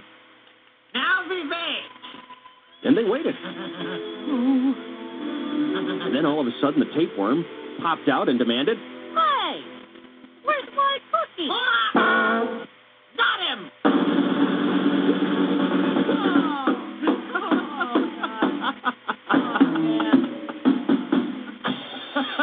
Oh,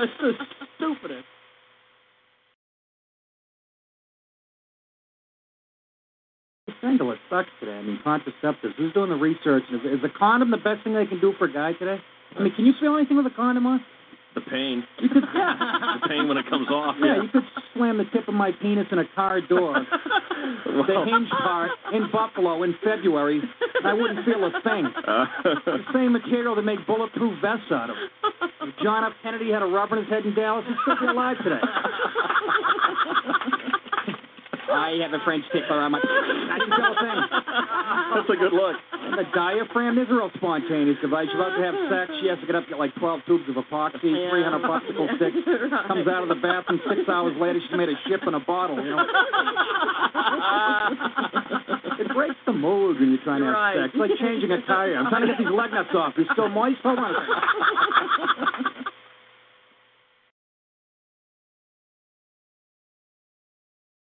KGB. Yeah, let me talk to Chainsaw over there. Oh, hey, Lee Harvey Oswald. What are you guys talking about? I Yeah, we were. Finished up a box of donuts. Oh, How's the party doing today? Pretty good. Marilyn's asleep already. Was complaining she was constipated, took a pill, then she fell right asleep. Whatever. Oh, no. You're 60 years old, Marilyn. Me and is Jack just 72. hanging out here enjoying some donuts. So what's going on down there? Heard you guys uh, talking about me and Jack. Wanted to call up and uh, tell you a joke. Well, we were hoping that uh, between the three of you, you might have some good humor for us on some of the jokes are. I don't know any. You know, I don't remember jokes. People tell me the jokes. They go puff in Yeah. one, puff out the Oh. other. I don't remember 'em. Nothing. Kind of like an I don't exit remember. wound, huh? Huh?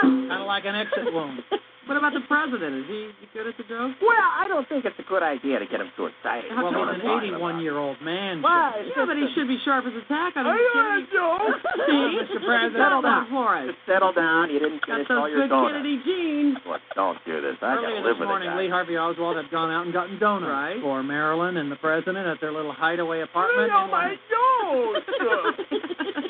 Los- Look, Lee, put, Lee, put the Yeah, president. we need he his had help. too many donuts. I gotta live with this guy. You guys got 10 o'clock. You're going home to take your fat little nap. I gotta live with this guy. So he's got a sugar high going. Well, put the president on. We We wanted want to hear to be Oh, some fun. jokes. Oh, Hello, Hello! Mr. President.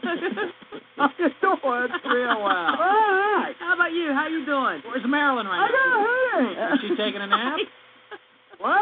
Marilyn taking a nap? I was gonna take a Oh, crap. no. She's got that suppository oh. from Giancana she's got to deal with. People would leave on the toilet all the Oh, no. time. Uh-huh. like her uh, soulmate Elvis. Yeah. Well, listen. Who is he there too? By the way. Elvis? Yeah. He's dead, you stupid. All right, you have a joke, but you have a headache. Is it a recurring headache, Mr. President? Hey, hey, all the time. Yeah. Look at that thing. Yeah. It just nicked me. I know it nicked you. What Oh. is Amazing you survived. hurt? Why? But I'm normal. Right. We know. We could tell. All right, I am a joke. It was a history class, Yeah. and these kids were, uh... Studying history? Yeah, you heard it. Not yet. You heard it. Not yet. Keep You going. heard my Keep joke. going. Keep going. I won't tell it. Come on. Keep going. There's a little kid, Hey, little kid. and he sits in the back, and his name is Johnny or something like that, all right? Okay. So the teacher, Cracking me up already, isn't it? says like, um, you know, if anybody gets the quiz right, you get to go home early. Right. You get the quiz right. You get to go home early. Go get in the home back. early. Right. right. Famous quote. So uh, the um, teacher said, here's the first quote, Right. and the first quote is, for score. Da, da, Mm-hmm. da, da, Uh-huh. da. and, and little Johnny, Uh-huh. very smart, Right. very smart boy.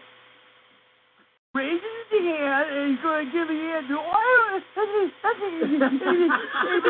I know that one. Yeah. But, raises, but before he could give the answer out, little uh, Mary or something says, Oh, I know that one. That is Nixon. Nixon. And the teacher said, No, no, no. Abraham Lincoln. I want that one. It's got sprinkles down there. They'll come back. Fighting over the donut. Just give him the donut, Lee, and get him on with a joke. I didn't have a sprinkle donut all Look, day. just let him have the I didn't donut. have We're in the middle of a joke. It's the good of the show. Come on. You only want to go drive. Go back and get some more. You know, you have these sprinkled donuts and you're going to be like climbing the walls all day. I won't. You will. He's normal. He likes the Jimmy. So then, right? Nina said, "Okay, I got two more." Two more. Famous quotation. I think I don't really remember so good ever since that. Well, let's thing. go with two. right. Ow, hurting right now. Oh, no. Oh, no. So the teacher, the internet quote, Right? and says, uh, ask not what your country can do to you. Right. Oh, Donnie, in the back, you go, oh, I know who that one is. That Uh-huh. was, it was me. so I, it was me, Right. but I He say meant it was Kennedy. me. Right, right, Right. right. The guy with Donnie's the headache. going, yeah, it was Terry Kennedy. Teddy Kennedy? I'm one of them. I own role. John. Cheryl. That's me. Right. I'm normal. Right. so, he said, lady, yeah, oh, I know that one. Uh-huh. And then a little dead of her Right. in the front Yeah. stands up and yells, That's your answer. And she's like, No, it was Kennedy. Right. So Donnie's really dead because he wants to go home early. Right. All the girls are answering all the questions. Early, he gets mad. Right. He found his fist on the desk. Yeah. And he says, Gosh, I wish these bitches would keep their mouth shut. Well, he said it out loud. Oh, no. Oh, no. Oh, no. And the teacher said, All right, you said that. And Johnny said, Bill Clinton. Hi. You still got it. Oh, that's beautiful. I am really Take a nap. Have a sprinkle donut and take a nap, Mr. President. Thank you for calling and thank Lee. All right, now I gotta deal with this all day. I hope you're happy. I hope that was worth it. Ah, God, I haven't heard that enough times in the last couple of days. The old Bill Clinton show. Give him a second donut, Lee.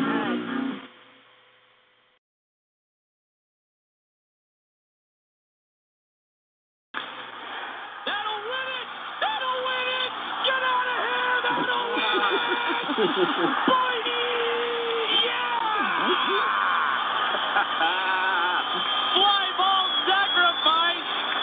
No way. I'm hitting this ball out, baby. A three-run job for Burnett, and the Brewers win it in the bottom of the ninth. I'm giving that kid an A. Oh yeah. Yeah, the Brewers easted the Giants nine to six. I would give him an A plus, but there's there's only one A plus call in Major League history. Babe Ruth's famous called shot at Wrigley Field in the 1932 World Series, as described by yours truly and Buck Bicep, the standard bearer by which all home run calls are compared. That's the only A plus in the history of sports broadcasting. As determined by the Hall of Fame, yeah, someday I'll take that out of the archives and demonstrate for the youngsters out there. Uh, the only A plus home run call in Major League history, in addition to my humility, one of my greatest achievements. Someday he'll dig that out. Yeah. Look forward to that day, Chainsaw. You betcha. What else is going on? Well, meanwhile, Mhm. in the national day, All right. Babe Ruth at the plate. He's been getting an earful all day from the Chicago dugout, and I think he's had just about enough, Buck. Uh, and what's this? Babe Ruth has pointed his bat to the center field sky. Babe Ruth is predicting a home run, Buck. Babe Ruth is telling everybody the next one is out of here. You're right, Buck. He's not predicting a home run. Babe Ruth is pointing to the sky. Something is spelled out up there. Surrender Dorothy. What's that mean, Buck? All right. Play resume. Babe Ruth hits a home, a big deal. So what is surrender to? I don't understand this at all. Ball Hotel Association. Looks like I'll have room in my wallet for that spare condom because that ten dollars I bet on the Pacers is about to create a vacancy as it relocates into Dave Rickard's wallet condominium. He has the Bulls, I have the Pacers, and I had a vasectomy, so the condom is just for show.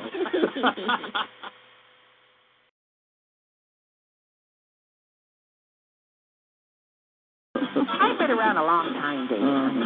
Got a couple of years on you. I remember when the Big Dipper was just a Dixie cup. and life is different when you get older. But Chester and I are still. oh, I don't know. Can I say this on the radio? Nope. My goodness gracious. Go ahead. Nope. Ah. Sexually active.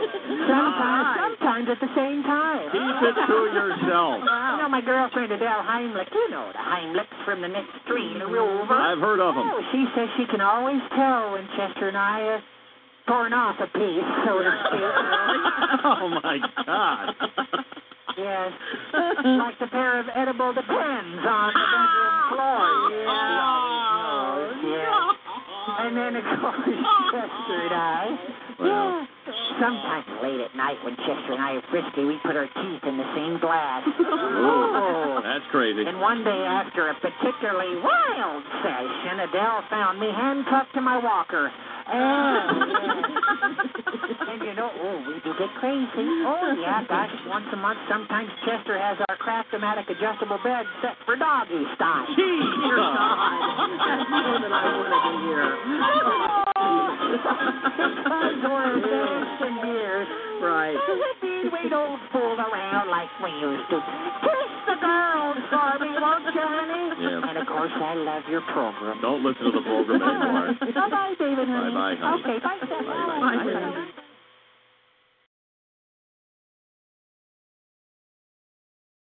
Hello. Hi, Mom. It's your loving son. What are you calling for so early in the morning? Oh. Well, I know you don't get up early in the morning, but um, listen, uh, I want to take the day off, and I need you to cover for me. Why? I told my boss you're sick. I told my boss that you were sick, and I had I need to come over and take care of you. Now he wants to talk to you. And now now he's right here, and he wants to talk to you. Okay? So so He you know. wants to talk to me. Why does he want to talk to Here he me? comes. Here he comes. Wait, here he is. I can- I can- Wait, yeah. Just talk to him. Here. Hello. Hello. Hi. Hi. Who's this? This is Susan. Oh, Charlie's uh, mother. I'm his mother. Uh huh. Yeah. Yeah, yeah, yeah, yeah. What can I do for you? Well, I just wondering how you know how you feeling over there. I'm not feeling very good. I got a busy day. I got a lot of phone uh, orders that need to be. Uh, I'm counting on Charlie here to get these phones fixed. I understand. Got a major load of Franistats that just came in. Need those all installed. Major load of what? Franistats. Oh. Yeah. Well, Are you in the telephone business? no. Well, you wouldn't understand that component then, would you? N- No, not at all. What seems to be the problem? Well, I, I'm not feeling very good. Yeah. Yeah, I've, Yeah. I've got kind of, Diarrhea, huh? uh, no. Huh? Uh, I, it, no, well, I got some things wrong with Charlie said you got diarrhea. Well, I have some indigestion. I That's went not to what Charlie said. Mexico. Charlie said you got the spastic diarrhea. Oh, Yeah. God. They do- Hang on, here's Charlie. Oh. Hi, Mom. What'd you tell him I have diarrhea for?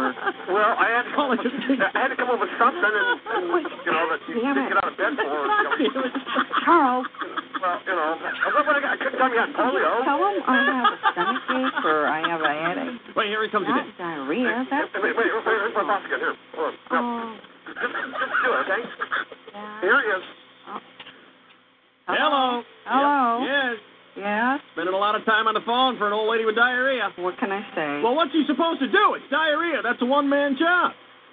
no, no, no. I I, got I I Franistats need out the help. wazoo here that need to be installed. Well, I, I'm sorry. All my but I- people have to go running home, take care of their mommy with diarrhea. How do you think we would? help. How do you think we would have won Vietnam? I have diarrhea. Whatever. Here's Yeah. Charlie. Mom, What the hell does he want to know about my diarrhea? Oh, come on, Mom. Just throw me out. I will. I'll try again, but he's not That's listening. because I, got, I really need a day off. All right, hang on. He wants to talk to you Not again. paying Well, attention. well, here it comes again, man. You better, you Oh, better God. talk to him. I have to go to the bathroom. Yeah. Hello. Hello. Yeah. I I gotta have him to fix my commode so I don't have to get out of bed and walk. So what? You're gonna put a toilet right next to the bed? Yes, sir. Whew, man, that is lazy. Who is this? Oh. I'm his boss. Here's Charlie. Go ahead. okay, Mom, can I get the day off? Well, he didn't say. I've been asking him, and he's avoiding the question. Oh. What's the problem? I I asked him. I, I'll ask him again, okay? Okay, I'll get him a one thousand for you one more time. Okay. Can, can he please have the day off? I need this help. Okay, all right. Oh, what's going on? There's there's more to this than meets the eye. I, I'm here in the background. There's too many people. oh, Susan. You're all a sick punch. Yeah. Yeah. They all sound like they have diarrhea of the mouth. We do. Nicely done, Susan. Oh. God bless you. Thank you. Yeah, you're welcome. So, Bye. can I go now? Yeah, bye-bye. Goodbye.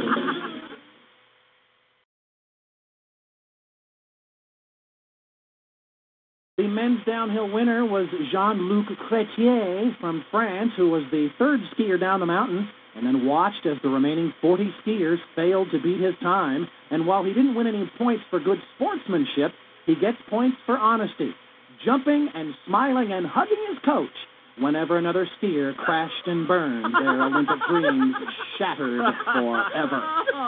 If I may, I'd like to, I don't know, I'd like to make a, an emotional farewell to the Olympics, something I will call Chain Song's emotional farewell to the Olympics. And as marvelous host nation, I like to call Japan. While Olympic organizers were learning Japanese translations to words like postpone and reschedule and Jesus Christ, it's snowing again. the rest of us took the weather in stride, embracing the Japanese philosophy so eloquently described by this proverb. In one's life, there are many loves. What do you mean you forgot your gloves? Stupid, stupid! Now you're gonna freeze, Timmy! Sports fans, what I take home from this rich Olympic experience is that setting world records or even personal bests are of no importance whatsoever, so long as your opponents slip on the ice, fall on their skis, or piss off the judges, because after all, records are made to be broken, but a gold medal lasts forever. From the Nagano Winter Olympic Games, I'm Cookie Star Randolph, coming home. Sayonara, Nagano, Japan. I shit them in my soup. Olympic silver medalist figure skater Michelle Kwan is signing an endorsement contract with fresh deodorant Caress soap for just under $100,000. Sarah Lipinski, the gold medal winner, uh, passed on the deodorant soap deal because she doesn't stink as putridly as Michelle Kwan.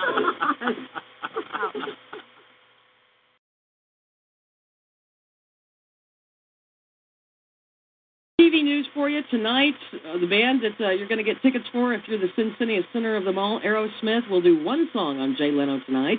Uh, but if you'd rather watch Letterman, Carly Simon will be the guest. Oh, golly. No, that's a tough choice. see? I don't know. Carly Simon is great. Oh, yeah. Can't get enough of that. She used to hang with Joni Mitchell all the time. Stop it. Stop it.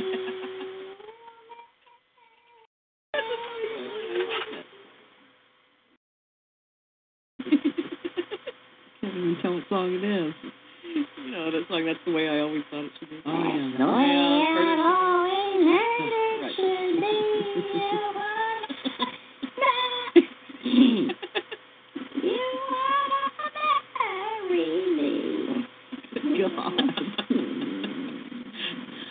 Finally, a new survey in Mademoiselle magazine shows that ladies are a little naughtier than maybe you might have thought.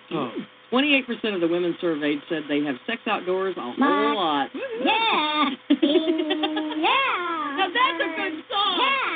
Yeah. Yeah. Yeah.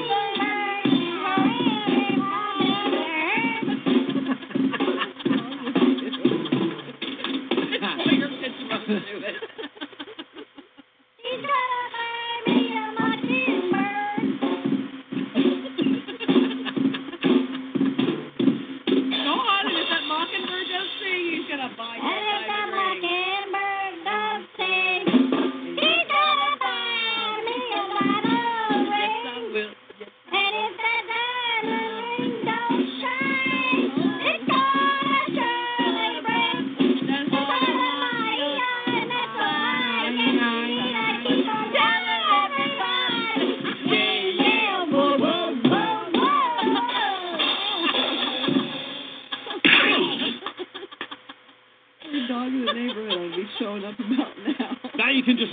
know, because you've, you've already heard what's going to be on.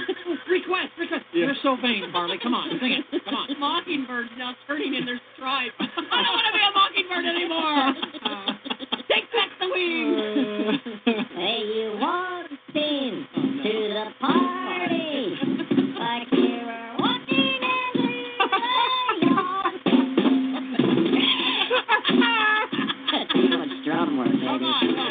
Your head strategically dipped below your eye. Your scarpet was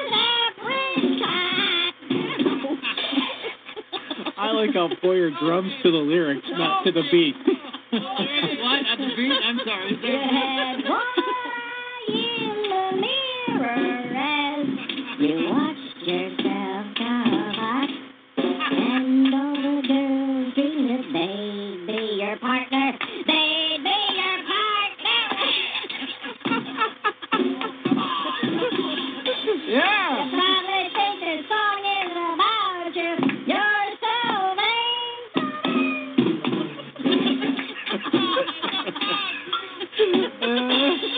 Don't you, don't you? Well, I hear you went up to Nova Scotia. Sar- Saratoga. Saratoga. No, Nova Scotia. Seceded totally. Well, you're missing a bird. Shut up. Get it right. Hey, bitch. Come on. Hey, Jody Mitchell just called you a fatso. Are you going to take that? Slob. Excuse me, got the towel to brush my teeth. yeah. Johnny bagged James Taylor while uh, you were married to him. No, not when they were married. No, it was before they were married. No, it was the scarecrow who bagged James Taylor, but you confuse the two sometimes. Whatever. Anyway, you were in Nova Scotia. No, first, went to uh, Saratoga. Saratoga, where your I horse changed it, naturally okay? won. You mind? It's her song. And then you flew your Learjet to Learjet to Nova Scotia to see the Whatever. Well, you're where you should be. All the time. And if you're not, you're with the one, blah, blah, blah. I've heard it a million times. I just been playing in Boston. Mother. Oh, oh, oh. Oh. Oh. Sorry, I'm a little cranky. What time of the month? You can tell by the smell that I'm feeling well when... That's the encore after everyone lit their matches, and Carly came out and did that one. You can just say the dress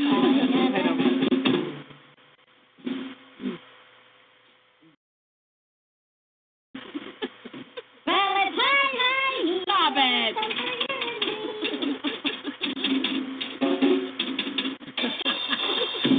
We get small, medium, large. We get legs that are all large. With the end of the end of the end of the month rolls around.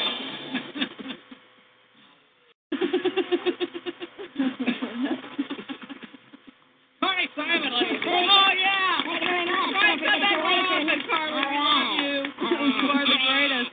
All right, your mouth can fit around Nova Scotia. Stop it. At two chainsaw C.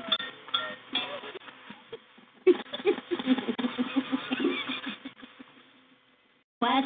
Any? All right. Hey, do that uh, ketchup song. What was the? Uh, And Oh, no. Oh. Come on. Anticipation is making me wait. Wait a song like you. Yay, yay, yay, good. Saw you in Saratoga. No, no. That's the wrong song. Please get it right. Darling, you're the best. didn't Charlie do "Loving You" because you're beautiful is easy because you're beautiful. No, that was that awful, awful Minnie Riperton. That was Minnie Awful, awful. Riperton. Even if she didn't, I'd love to hear it. But I cover it. Very good. I'll be You do covering it not. tonight. You don't cover it. Loving No. No. Somebody grab the microphone and break his hand if you have to.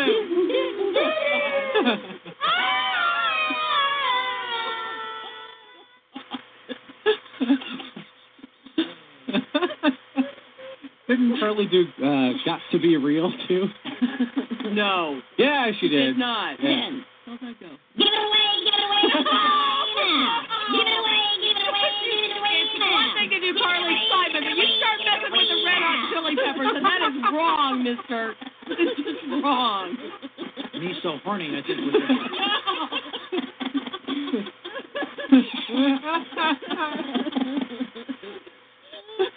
She's added some venom to it. Everything she sings, which is what I like. Totally, I'm on the rag, that's why. You try to get up there and sing love songs about some heroin smack boy you lived Oh, with for three years. Hey, hey, hey. What? James Taylor is fine. I'm gonna, thanks for clearing it up after we got divorced. He would just seen fire and he'd seen rain when he was with you. Try living with smack boy sometime, huh? Uh, Let's sing some songs. Up on the roof. Well, you- you- you Get made him down. bald. Get down off the roof, you dumb drunk bastard. He's with you for nine years and he loses all his hair. Whatever. Nice.